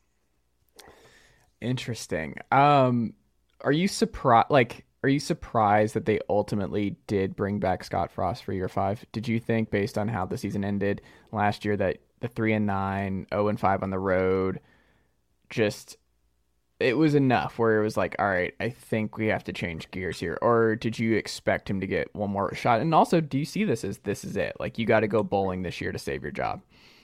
Yeah. Um, so last year, you know, you look at Nebraska's situation from a kind of national perspective, like Frost was on all of those hot seat lists, and mm-hmm. it makes sense. Like you, you have what they have, and that's how coaches get on those lists. I didn't right. personally feel that he was on a hot seat going into 2021 as those one score excruciating losses started to pile up. I was it kind of got to a point late in the season where I was like, well, maybe you have to. Maybe you have mm. no more choice. But I think the fact that they were close, um, and the fact that Trev Alberts, the new athletic director, had just arrived in July, and he's a former Husker. Yeah. And like he and Frost didn't play together, but they just missed each other. Uh, so essentially the same era. Like all of that. And it's when, just the Nebraska the, brotherhood type deal. Yep. So when the announcement came, I was like, okay, I can see doing that. But it came with Scott Frost took slightly reduced salary, um, took a major reduction in his buyout, hmm. which takes effect effectively. It takes effect October first. So, is this a bowl or bust season? I think you can just look at what they what they agreed to to even get this chance and say undoubtedly it is. Like, it's like a two month tryout.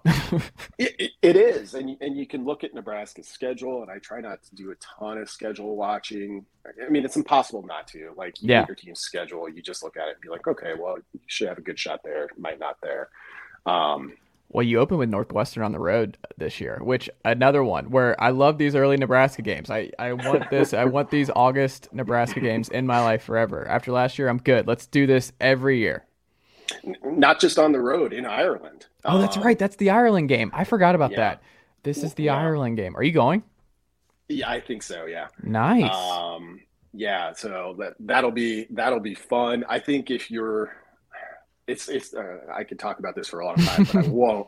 Um, it, it's super interesting because okay, Northwestern I think took a pretty expected step back last yeah. year. They just had a ton to replace and whatever, but mm-hmm. It's still a program that, based on the Big Ten years, I would say has a stronger, more stable culture than Nebraska has shown it it is able to have. So mm-hmm. now I look at this like a bowl game. Like you're going to take these two teams all the way across across the ocean to play a game, you know, in totally foreign circumstances. And it's a game, and Trev Alberts said this at the spring game. He kind of emphasized how important this game is for Nebraska. And I agree because it's mm-hmm. When you've lost the way that Nebraska has lost over these past four years, you know, it, it would be hard not to have a little bit of a fragile psyche. And now I, I would like Nebraska's chances to beat Northwestern slightly better if it were played in the United States. let's yeah. put it let's put it that way. You just introduce a lot of kind of outside stuff when yeah. you, you, you, choose to do a game like this. So that'll be something Nebraska has to handle because it, it is a vital season. You open with Northwestern.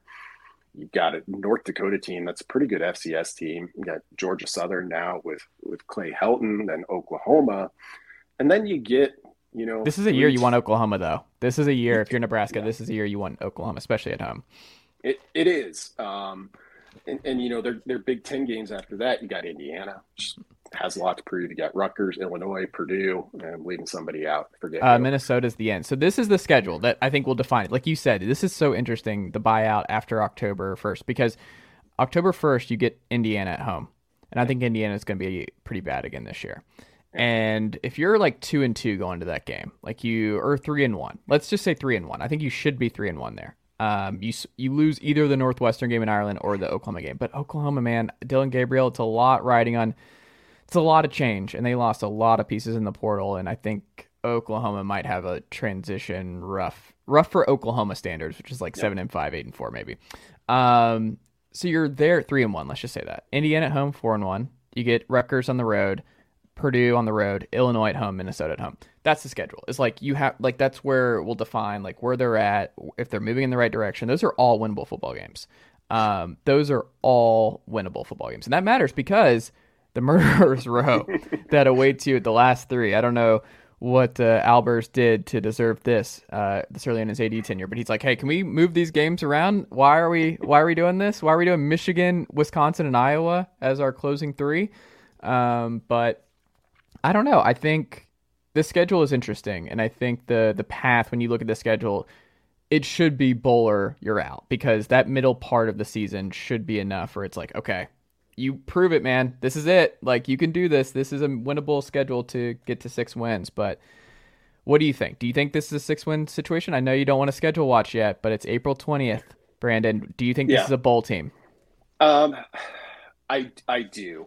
Okay. Um, and it, I think it's going to be, it, but it's going to be close, and we're going to know by the end of October for what we were just talking about. I think what 2023 Nebraska football looks like from a coaching perspective, at least mm-hmm. by the end of October. Because if you're going to get there, you want to get to the get to six, and I think six would be the number. Like if it, if they went six and six, um, it's probably enough to at least give us another another year or two.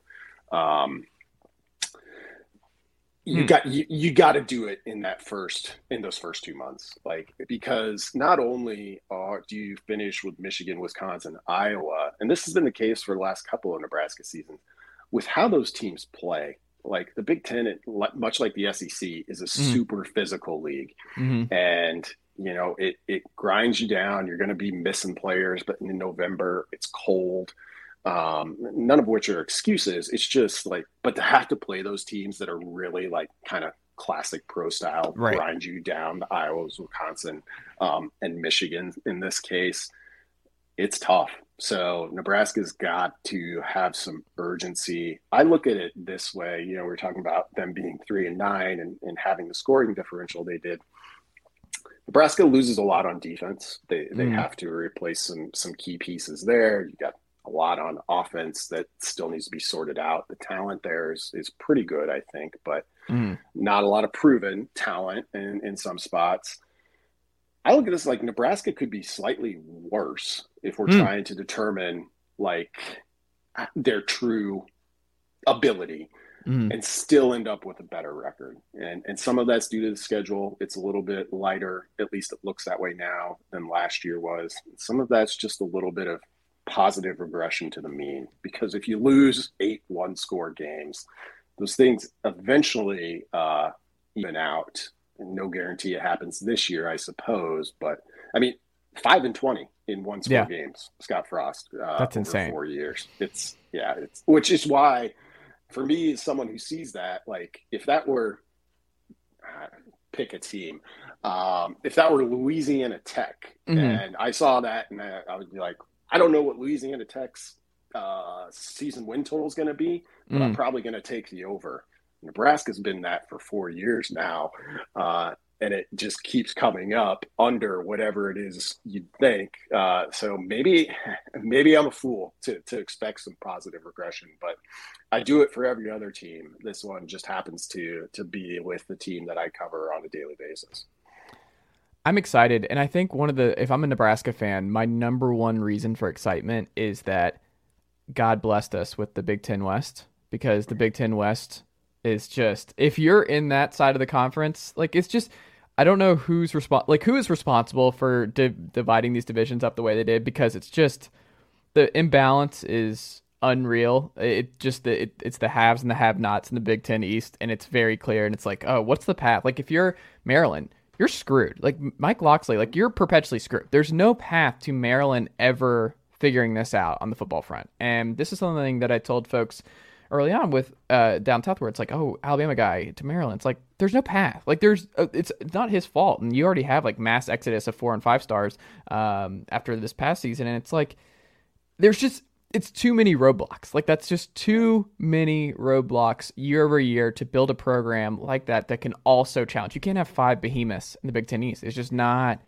not a thing. The only way you can get around it is pods, and like we're gonna see that with the SEC. I think when Oklahoma and Texas officially come through. And I think that will open up the Arkansas and the A&Ms and even the Tennessees of the world where like, oh, we don't have to play Alabama, Georgia, and Florida every year anymore. Oh, great. So we actually might have a better better shot. But that does hurt Nebraska potentially if you break up the West because that is something that is just a nice thing that you that you have the West where it's wide open most years and like Iowa has no interest in figuring out an offense. What were they, 99th in offensive efficiency this past year? Like they have no interest. And they were still number two in the country um, at one point. And I, uh, I don't know. I think there's room for optimism. I think you should be a cautious, optimistic Nebraska fan on April 20th, 2022. Mark Whipple's there. Casey Thompson, like you said, not the same upside as Adrian, but it might be just nice to have competence. As a Tennessee fan, Hendon Hooker and the competence there and just the efficiency and just doing what he needs to do week over week and knowing what you're going to get week over week is a nice thing. Like if Casey Thompson is just steady as it goes and just does enough to win those close games and you don't have to worry about just the boomer bust aspect, I think it will be yeah. a less stressful season. I think Nebraska is going to be fine. That's that's where I'm at, Brandon. Yeah, well, good. I'll, uh, I'll, I'll get this to as many Husker fans as I know. Um, so there you go. They can, uh, they can hear it from from somebody. You know, it's it's always interesting when you're and when you're so closely tied to one team, like mm. and every you live every up and down with it. Saw it with the transfer.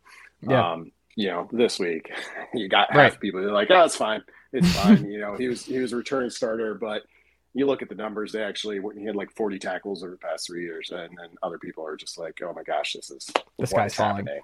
Yeah, yeah. Um, which you know, you, you, talked about Adrian, and the boomer bust nature of it, and it sent me back to that that Illinois game because mm-hmm. you know you had that fumble right before halftime. oh my game, god! Which which really kind of swung that one, and then later on he goes 75 yards yeah. for a touchdown, you know, to, to even like get back into it. And that right. really was like, that's kind of been the story of Nebraska for four years. Um, so just some, some consistency, mm-hmm. uh, like you said, week to week, I think could make a pretty big difference. Brandon, what can the good folks check out from you and the great team over there at Hail Varsity? You got a restaurant I saw coming out. You got a like you you're just expanding all over the place. We do. Um, so we've uh, recently revealed that, but in Omaha, we are going to open the Hail Varsity Club, uh, mm-hmm. uh, which will be a sports bar and restaurant coming in May. Mm-hmm. Um, so pretty excited about that on a more kind of specifically sports related front. Like I mentioned, our, our April issue just came out. Working on our May issue, but then the big thing, uh, if you're not a Hail Varsity subscriber, if you've never heard of us and you're a Husker fan, uh, every June we do our Hail Varsity Football Yearbook, which mm-hmm. is 150 pages. We got full breakdowns of everyone in the Big Ten plus Nebraska's three non-conference opponents. I'm currently working on a bunch of those now. Uh, exciting complement of features in that magazine, and then of course position by position breakdowns of the Huskers with the the latest information we can put in there. Though it's the transfer portal hasn't made things easy for uh, those of us that still put together a print product yeah. either because you're like worried that like is this immediately outdated like uh, because these guys just could tip and you're like we just uh, gave four pages to this player who just entered the portal like can you imagine what are you gonna do if casey thompson enters the portal in may I mean, we would that we could still get that change in. I, June. My, my, like my nightmare scenario. Yeah. yeah. My nightmare scenario is is like you know whoever we put on the cover of the magazine oh. is not is not there. Uh, you might just need to go coach or Trevor Alberts, like a vintage Trevor Alberts uh, uh, photo, maybe. Yeah, I, we're, we're getting to the point where that might end up being the case. being the case. Just come up with find a great illustrator mm-hmm. and uh, turn them loose because it's getting riskier and riskier. Maybe that's a new NIL thing where it's like you have to sign an agreement where it's like, hey, we need you here as long as we the for the local magazines and the local coverage front. Like part of that is uh, making their lives easier too. Um, that would be great. Brandon, thank you so much for making the time. This has been so much fun. I greatly appreciate it. And good folks, go check out hailvarsity.com. And if you're a local, go to Hail Varsity Club. In one month, May's almost here. Go check it out. Brandon, good luck this off season, and fingers crossed in the transfer portal front. Yeah. Um, but yeah, thanks so much, man, and I'll talk to you soon. All right, thanks a lot, Brandon.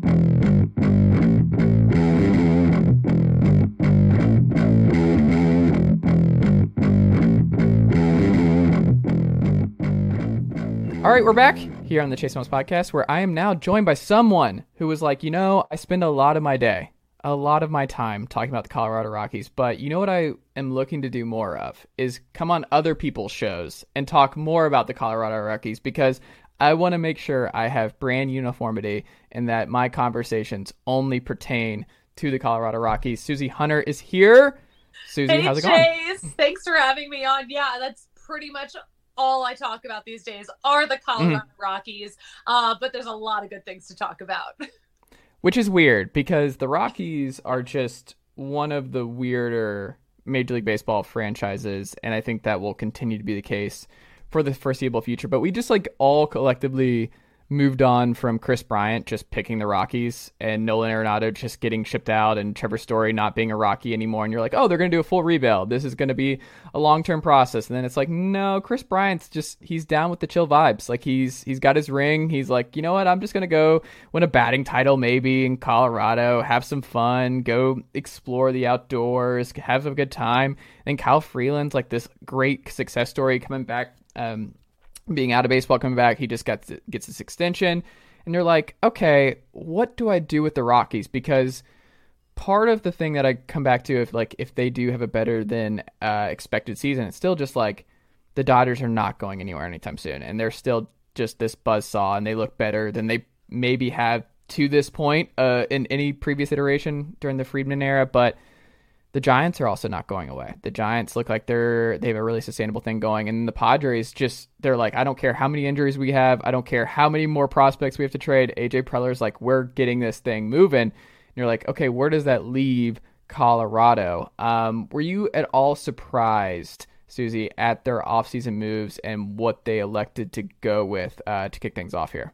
You know, I think a lot of people were surprised with the mm-hmm. Kris Bryant signing. Um, and yeah, so I mean, that's kind of typical Rockies too, where they do some moves where you're just like, hmm, why'd they do that? Mm-hmm. Uh, but I think yeah, no one was of course surprised that um, you know Trevor Story was leaving, Jon Gray was leaving, so um, you know a, a weird off season. Um, uh, Kris Bryant was a pleasant surprise though, mm. uh, and then you know we're pleasantly surprised now with the start of this season.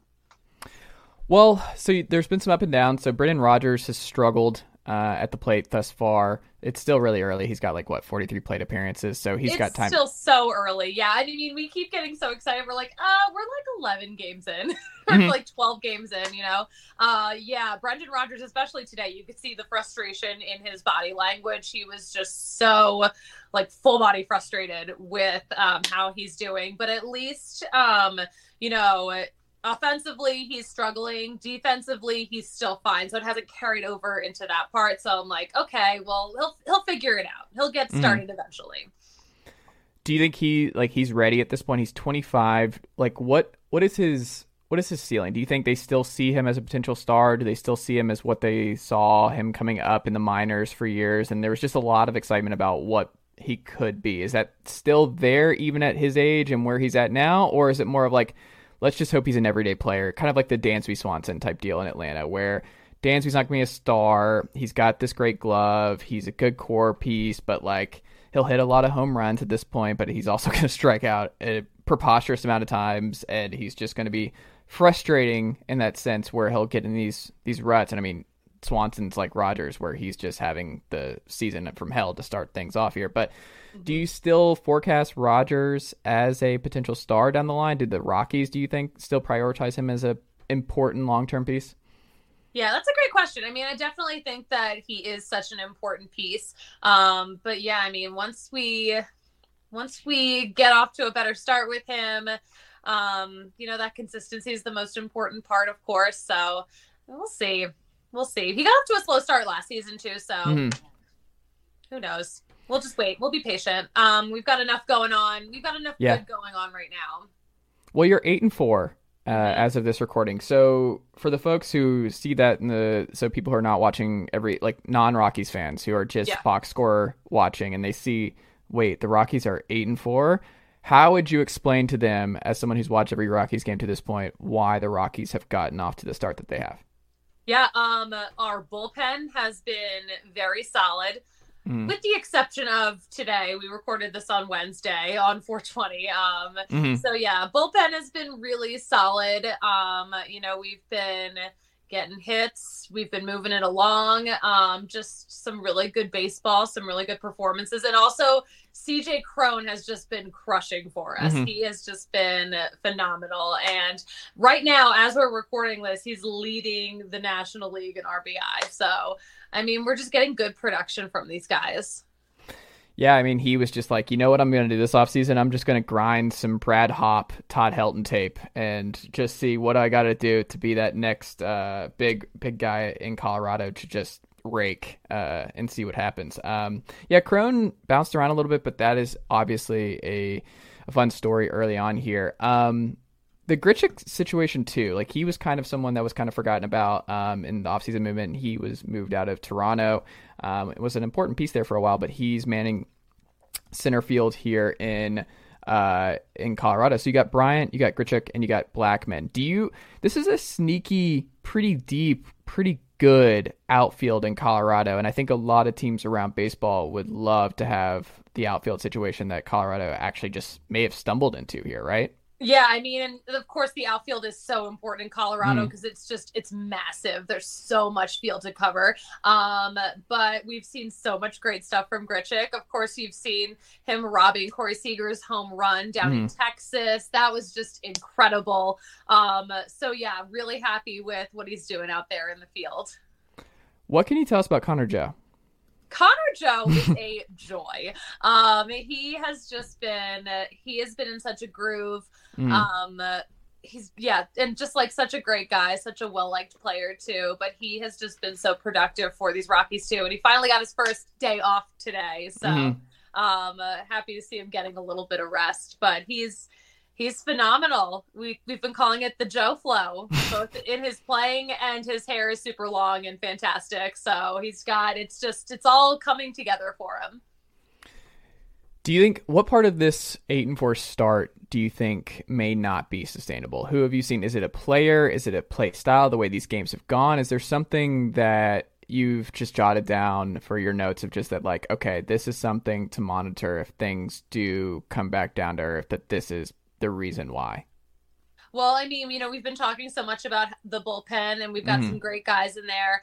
Um, but, you know, we saw some slip ups today. So I think that might be something to keep an eye on. And also, if any of our starters get hurt, um, mm-hmm. we don't really have too much backup there either. So, um, just something to keep an eye on for sure. But these guys, they've been doing so well and they haven't even hit their groove yet, you know? Mm-hmm. So I think that I think we're in a good spot right now. It's a tough division though uh, you know mm-hmm. especially mm. we're you know we're in yeah we're in the same division as the dodgers we have the giants uh even the padres um so it's a tough division for sure but mm. um you know we've been holding our own we beat the Dodgers in that opening series. So I think I, I think we've got some some good things to come. What's been the best part? So when you're going to these games and you're seeing this, is are you seeing a lot of Bryant jerseys? Are you seeing a lot of folks? Did that kind of like up the energy going into this year when you move on from two just franchise guys in uh, Story and Arenado in recent years that like, oh, this we brought in another star and this is someone who should be here for a while and keep get this thing back on track. Are you seeing a lot of excitement for Kris Bryant being in a Colorado uniform this year? Yeah, yeah, I'm definitely seeing. I yeah, I've started to see more and more Bryant jerseys. Mm. Uh, I think the excitement factor will go up when we finally get our first home run out of him. But he's been productive. he's been great. Mm. Fans are really excited about him. Um, so yeah, the I it's it's a really good energy right now at Coors Field. What is the you've been i think was it last year that you went on the the ballpark tour that all was, around yeah, yeah, yeah, that was last year yep I okay every major league ballpark what was your favorite okay so i'll give you my uh top five all right okay because i can't possibly pick a favorite and these are just the ones that i had not been to before. Uh, I'm gonna guess Truist I, did not make the top five. I'm guessing Truist Park did not make the top five. It did not. You know, it's a fine ballpark. It did not mm. make my top five. Um, okay, so I loved Seattle. Okay. Um, I loved the new Ranger Stadium, the new Globe Life. Um, huh. It's hideous on the outside, but inside, I just think it's beautiful. It's like a little Coors Field, right. um, and it's a modern marvel. Um, I love Pittsburgh. Um, yeah. I loved Cleveland. Cleveland huh. is a sneaky, great ballpark and a great city. Hmm. Um, and then what's my what's my number five? This is a good question. It's it's so hard to just like pick these mm. favorites. Um, did you like Camden Yards? Oh, I love Camden Yards. Um, mm-hmm. Do I put it in my top five? I don't know. Um, but those are yeah, a handful of my favorites. Um, I just it's people are like, oh, are you going to rank them? I'm like, I mm. I didn't go on this trip to rank the ballparks. like, Why did you go on it? What was that? Why did you go on it? Just uh, um, like a bucket list thing? Was there a, a real like reason? Was it something you planned for a long time that you wanted to do? Was it a spur of the moment type thing? Well, you can't really do something like this spur of the moment. True. Um, but you know, I think that a trip like this is every real baseball fan's dream to be able to go mm. to mm-hmm. every ballpark, to do it all in one season. And of course, like the road trip is just such a nice little slice of Americana. Um, mm. It was just, it was a blast. But um, I was a TV reporter in Connecticut. Mm. Um, back back at that time and um i'm when my contract was coming up i was like okay i'm so burnt out reporting through the pandemic. They moved me to morning breaking news. So I was waking up at yeah. like 1.30 in the morning every day. Oh. So I was like, I'm so burnt out. I need a break. Um, and I don't, I'm not responsible for anyone. So I'm like, I can mm. take a break if I need to take a break. Um, and since I, I was like, well, this might be the only time in my life where I have the opportunity to go on a trip like this, because you really have to block out the pretty much the whole season. It takes a, yeah. a while, especially if you're driving it by yourself. Um, but yeah, I, I was just like, you know, I got to go for it. So I planned it out. I mapped it out. I was like, okay, I can make it happen. But then I also wanted to make sure there was a charitable component to it. So I also hmm. used it as a fundraiser for the Boys and Girls Clubs of America. Originally, nice. the plan was to visit some Boys and Girls Clubs along the way, but um, COVID kind of put a um, didn't allow that to happen. But so yeah, it was a just an amazing trip and uh, something I'd always wanted to do. And working on writing a book about it because really just a really incredible season. It was such a, an unusual time to do something like this, just because you know we had had the shortened COVID season before. At the start of the season, there were so many protocols, and like things were just changing constantly, mm-hmm. and things were kind of better for a while in terms of COVID, and then at the end of the season got kind of worse. So it was just it was really special to see people going to their first games since mm. not going for an entire season. It was it was really emotional at some points.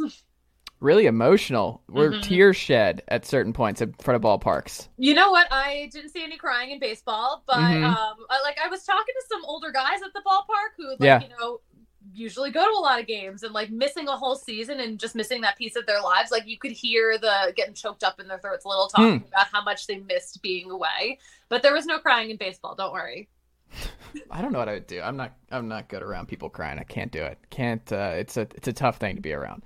Um. I don't know. But that's really cool. I don't, I don't know if I would do it. I don't, I don't know if I could block out like I am just such a regimented person. Like I'm looking at my like daily like this the the Rockies podcast is right here on my to do sheet. And, yeah. Like I just I don't know if I could the way my brain's wired. I don't know if I could allocate that much time like away from like a strict regimented schedule. Like mm-hmm. that would drive me nuts three days in where I'm like, oh God, my 10 to 11 is not clearly outlined that I, uh, I don't know. I don't know if I could do it. I would like to believe yeah. that I could do it, but I don't, I don't think I could, Suzie. I think you're, you're, you're wired maybe differently than myself.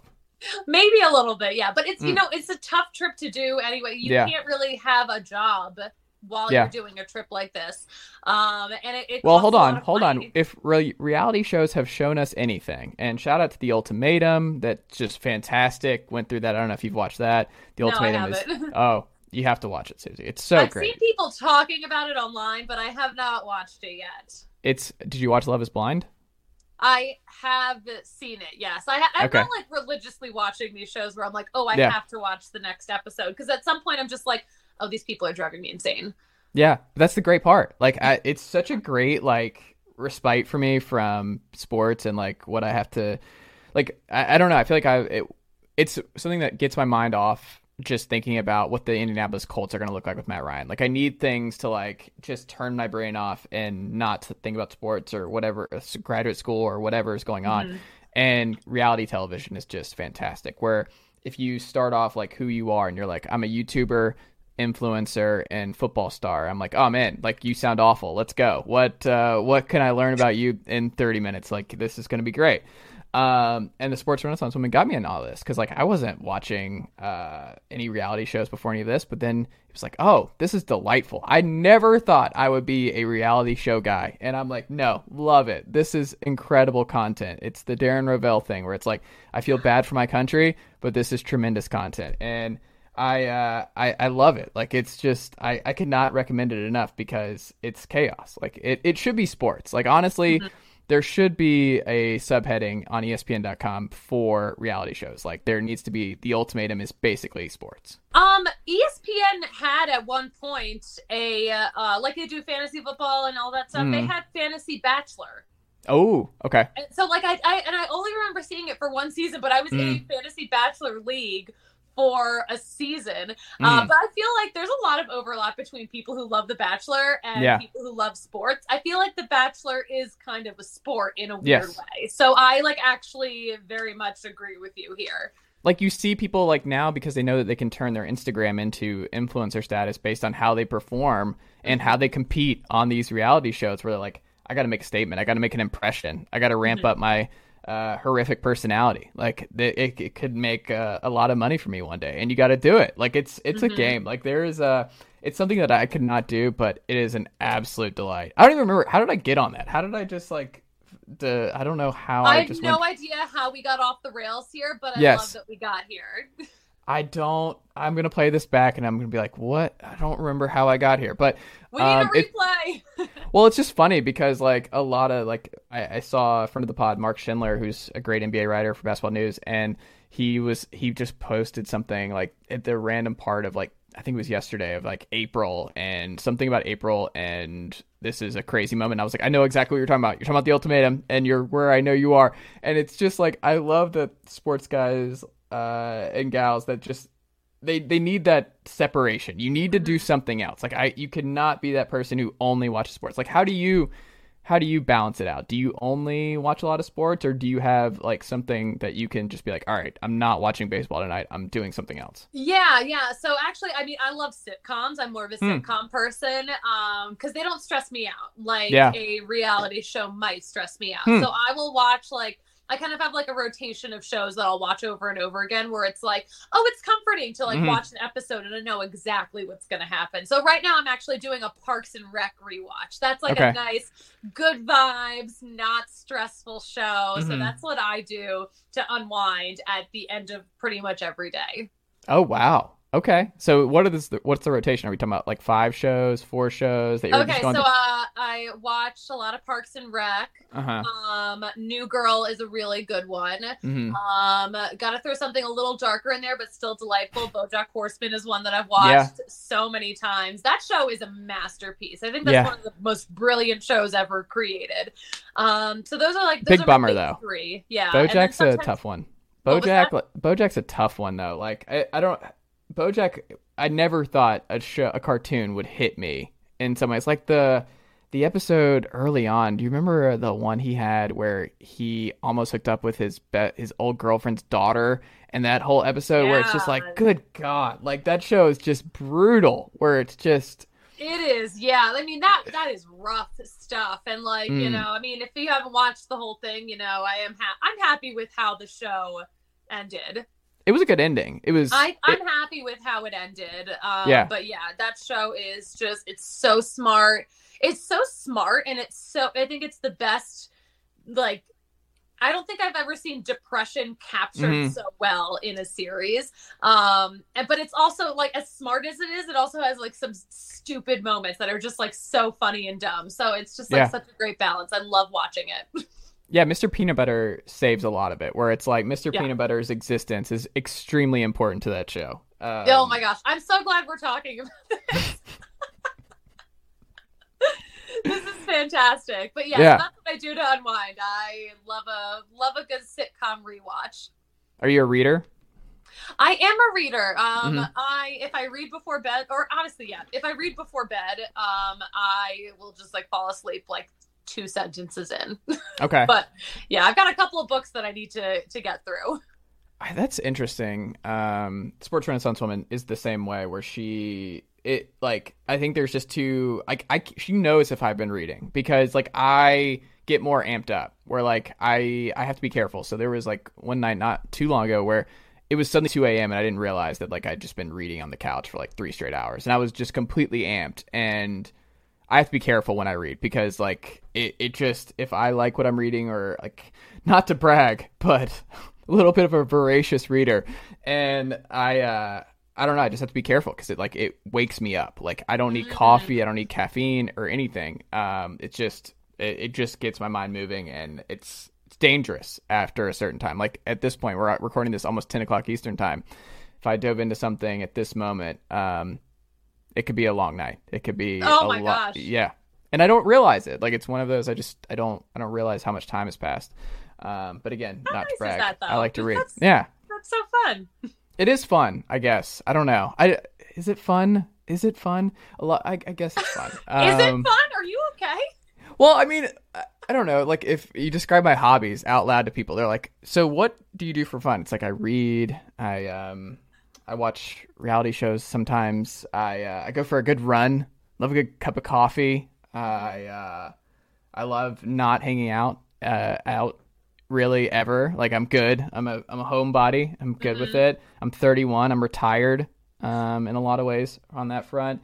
Like I'm good. I don't know. Fishing's my jam. Love going fishing. Like it's one of the most soothing things in the world. Um, I don't know why I'm listing off all the things that make me old and washed, but that's that's where I'm at. Washed! And I'm like, yeah, no, 100%. Like I am a washed person. Like that's okay though. I'm into it. I'm ready to be washed. I mean, literally right after this, I'm getting in pajamas and climbing into bed, and it's 7:45 Mountain Time right now. Like the sun is still out, Yeah. and I'm about to get in pajamas. I can't do that. No, I cannot. I, Um, no. I'm I'm wiped from this weekend though. Yeah. This weekend, it's Wednesday. This whole week has been a blur. It was a long. It was a very busy homestand, but a lot Yeah. of fun. It's the Liz Lemon thing. Uh, what a week, Lemon, and it's like Lemon. It's Wednesday or Tuesday. What was that line? It was from- Tuesday. Yeah. Yeah, exactly. Good exactly. memory. Thirty There Rock go. is also in my rotation of shows that I I watch a lot. Yeah, I do that just to fall asleep. So like, I fall asleep to Arrested Development just about every night. It's either that or Seinfeld because I've memorized, like, I know everything that's coming. That my brain doesn't work. I can't do. I can't do silence. Like I, I cannot mm-hmm. do silence. I have to have something on in the background. But Arrested Development, I am out within five minutes. So I wonder. I've always wondered if like you put it on randomly, or if I'm out and about and like someone just puts on an episode of Arrested Development, do I just like spontaneously like fall over and go to sleep? Like Will you just fall asleep like narcolepsy style? Yeah, like- That would be incredible. It's kind of a great experiment that I think would be a lot of fun. It's dangerous. I need to be sitting down when this happens, but I think it would be cool to, to That's learn if really I funny. I that's a really good question for our sleep scientists out there. Yeah, and you know, noted sleep scientists who are big time fans of the Chase Thomas podcast, uh, get back to me, Chase Thomas podcast at gmail.com. Let me know. Uh, Suzie Hunter, how did the good folks keep up with you and the great team over there at Denver Sports? Yeah, so I uh, you can follow me at the Suzie Hunter. Um, the DNVR Rockies account is popping right now. That's at DNVR underscore Rockies. Me and Patrick Lyons, who's also on the Rockies beat with me. Uh, we we've been putting out some great content with Mm. more to come because the season is still young. Yeah. Well, I just love that that's a thing because uh, Phoenix obviously has uh, I don't know like the how it all works, but just having Phoenix, having Colorado, what y'all are doing is is super cool, and I hope this expands to every major city because local coverage is so important and Mhm. it's a different perspective, and just only having national perspectives is just really lame because they just don't have time to examine everything and I'd rather learn and read for people that are there every day and that are on the ground. And I think it's Yeah. good. So I hope nothing but, but the best for you guys over there at DNVR. So very excited to see what happens and what's to come. But uh, Suzie, thank you so much for making the time, and uh, we'll have to check back in again soon. Thank you so much for having me. All right, y'all. That'll do it for this edition, the Thursday, April 21st, 2022 edition here on the Chase Thomas podcast. Thank you for tuning in to today's show. Greatly appreciate it uh, and encourage you, to, if you like this show, go check out all the other great shows across the Blue Wire Pod network. We're rapidly growing all the time and just uh, an amazing collection of talent and just great work all around. So go check out all of our other awesome pods on the Blue Wire Pod Network.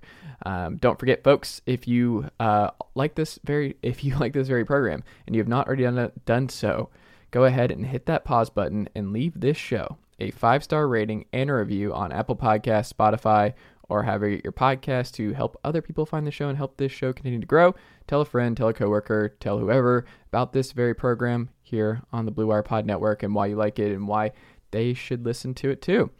Um, you can also read me. Yeah. Uh, read my latest in Sports Renaissance Man, sportsrenaissanceman.substack.com. Type an email, become a paid subscriber today, and help me on that front as I dive full into the sports writing and everything else uh, right there on the newsletter. So, Sports Renaissance Man, that's me. And uh, go read my latest on Caleb Herring and what his uh, commitment to the University of Tennessee, Go Vols, uh, means for the program going forward. So go check that out if you have not already done so. Uh, you can also watch us on YouTube. Go ahead and uh, subscribe to the YouTube channel, youtube.com, the Chase Thomas Podcast. That easy. Um, go ahead and check that out today. Um, ChaseThomasPodcast.com, the HQ. Follow me on Twitter at Chase double underscore Thomas and like the Facebook page at Facebook.com slash Chase Thomas Writer. You can always email this very program as well, Chase Thomas Podcast at gmail.com. Tell me how we're doing, any questions you might have about the program, anything like that. Uh, go ahead and do that today. Uh, yeah, uh, I'm there. How'd I do?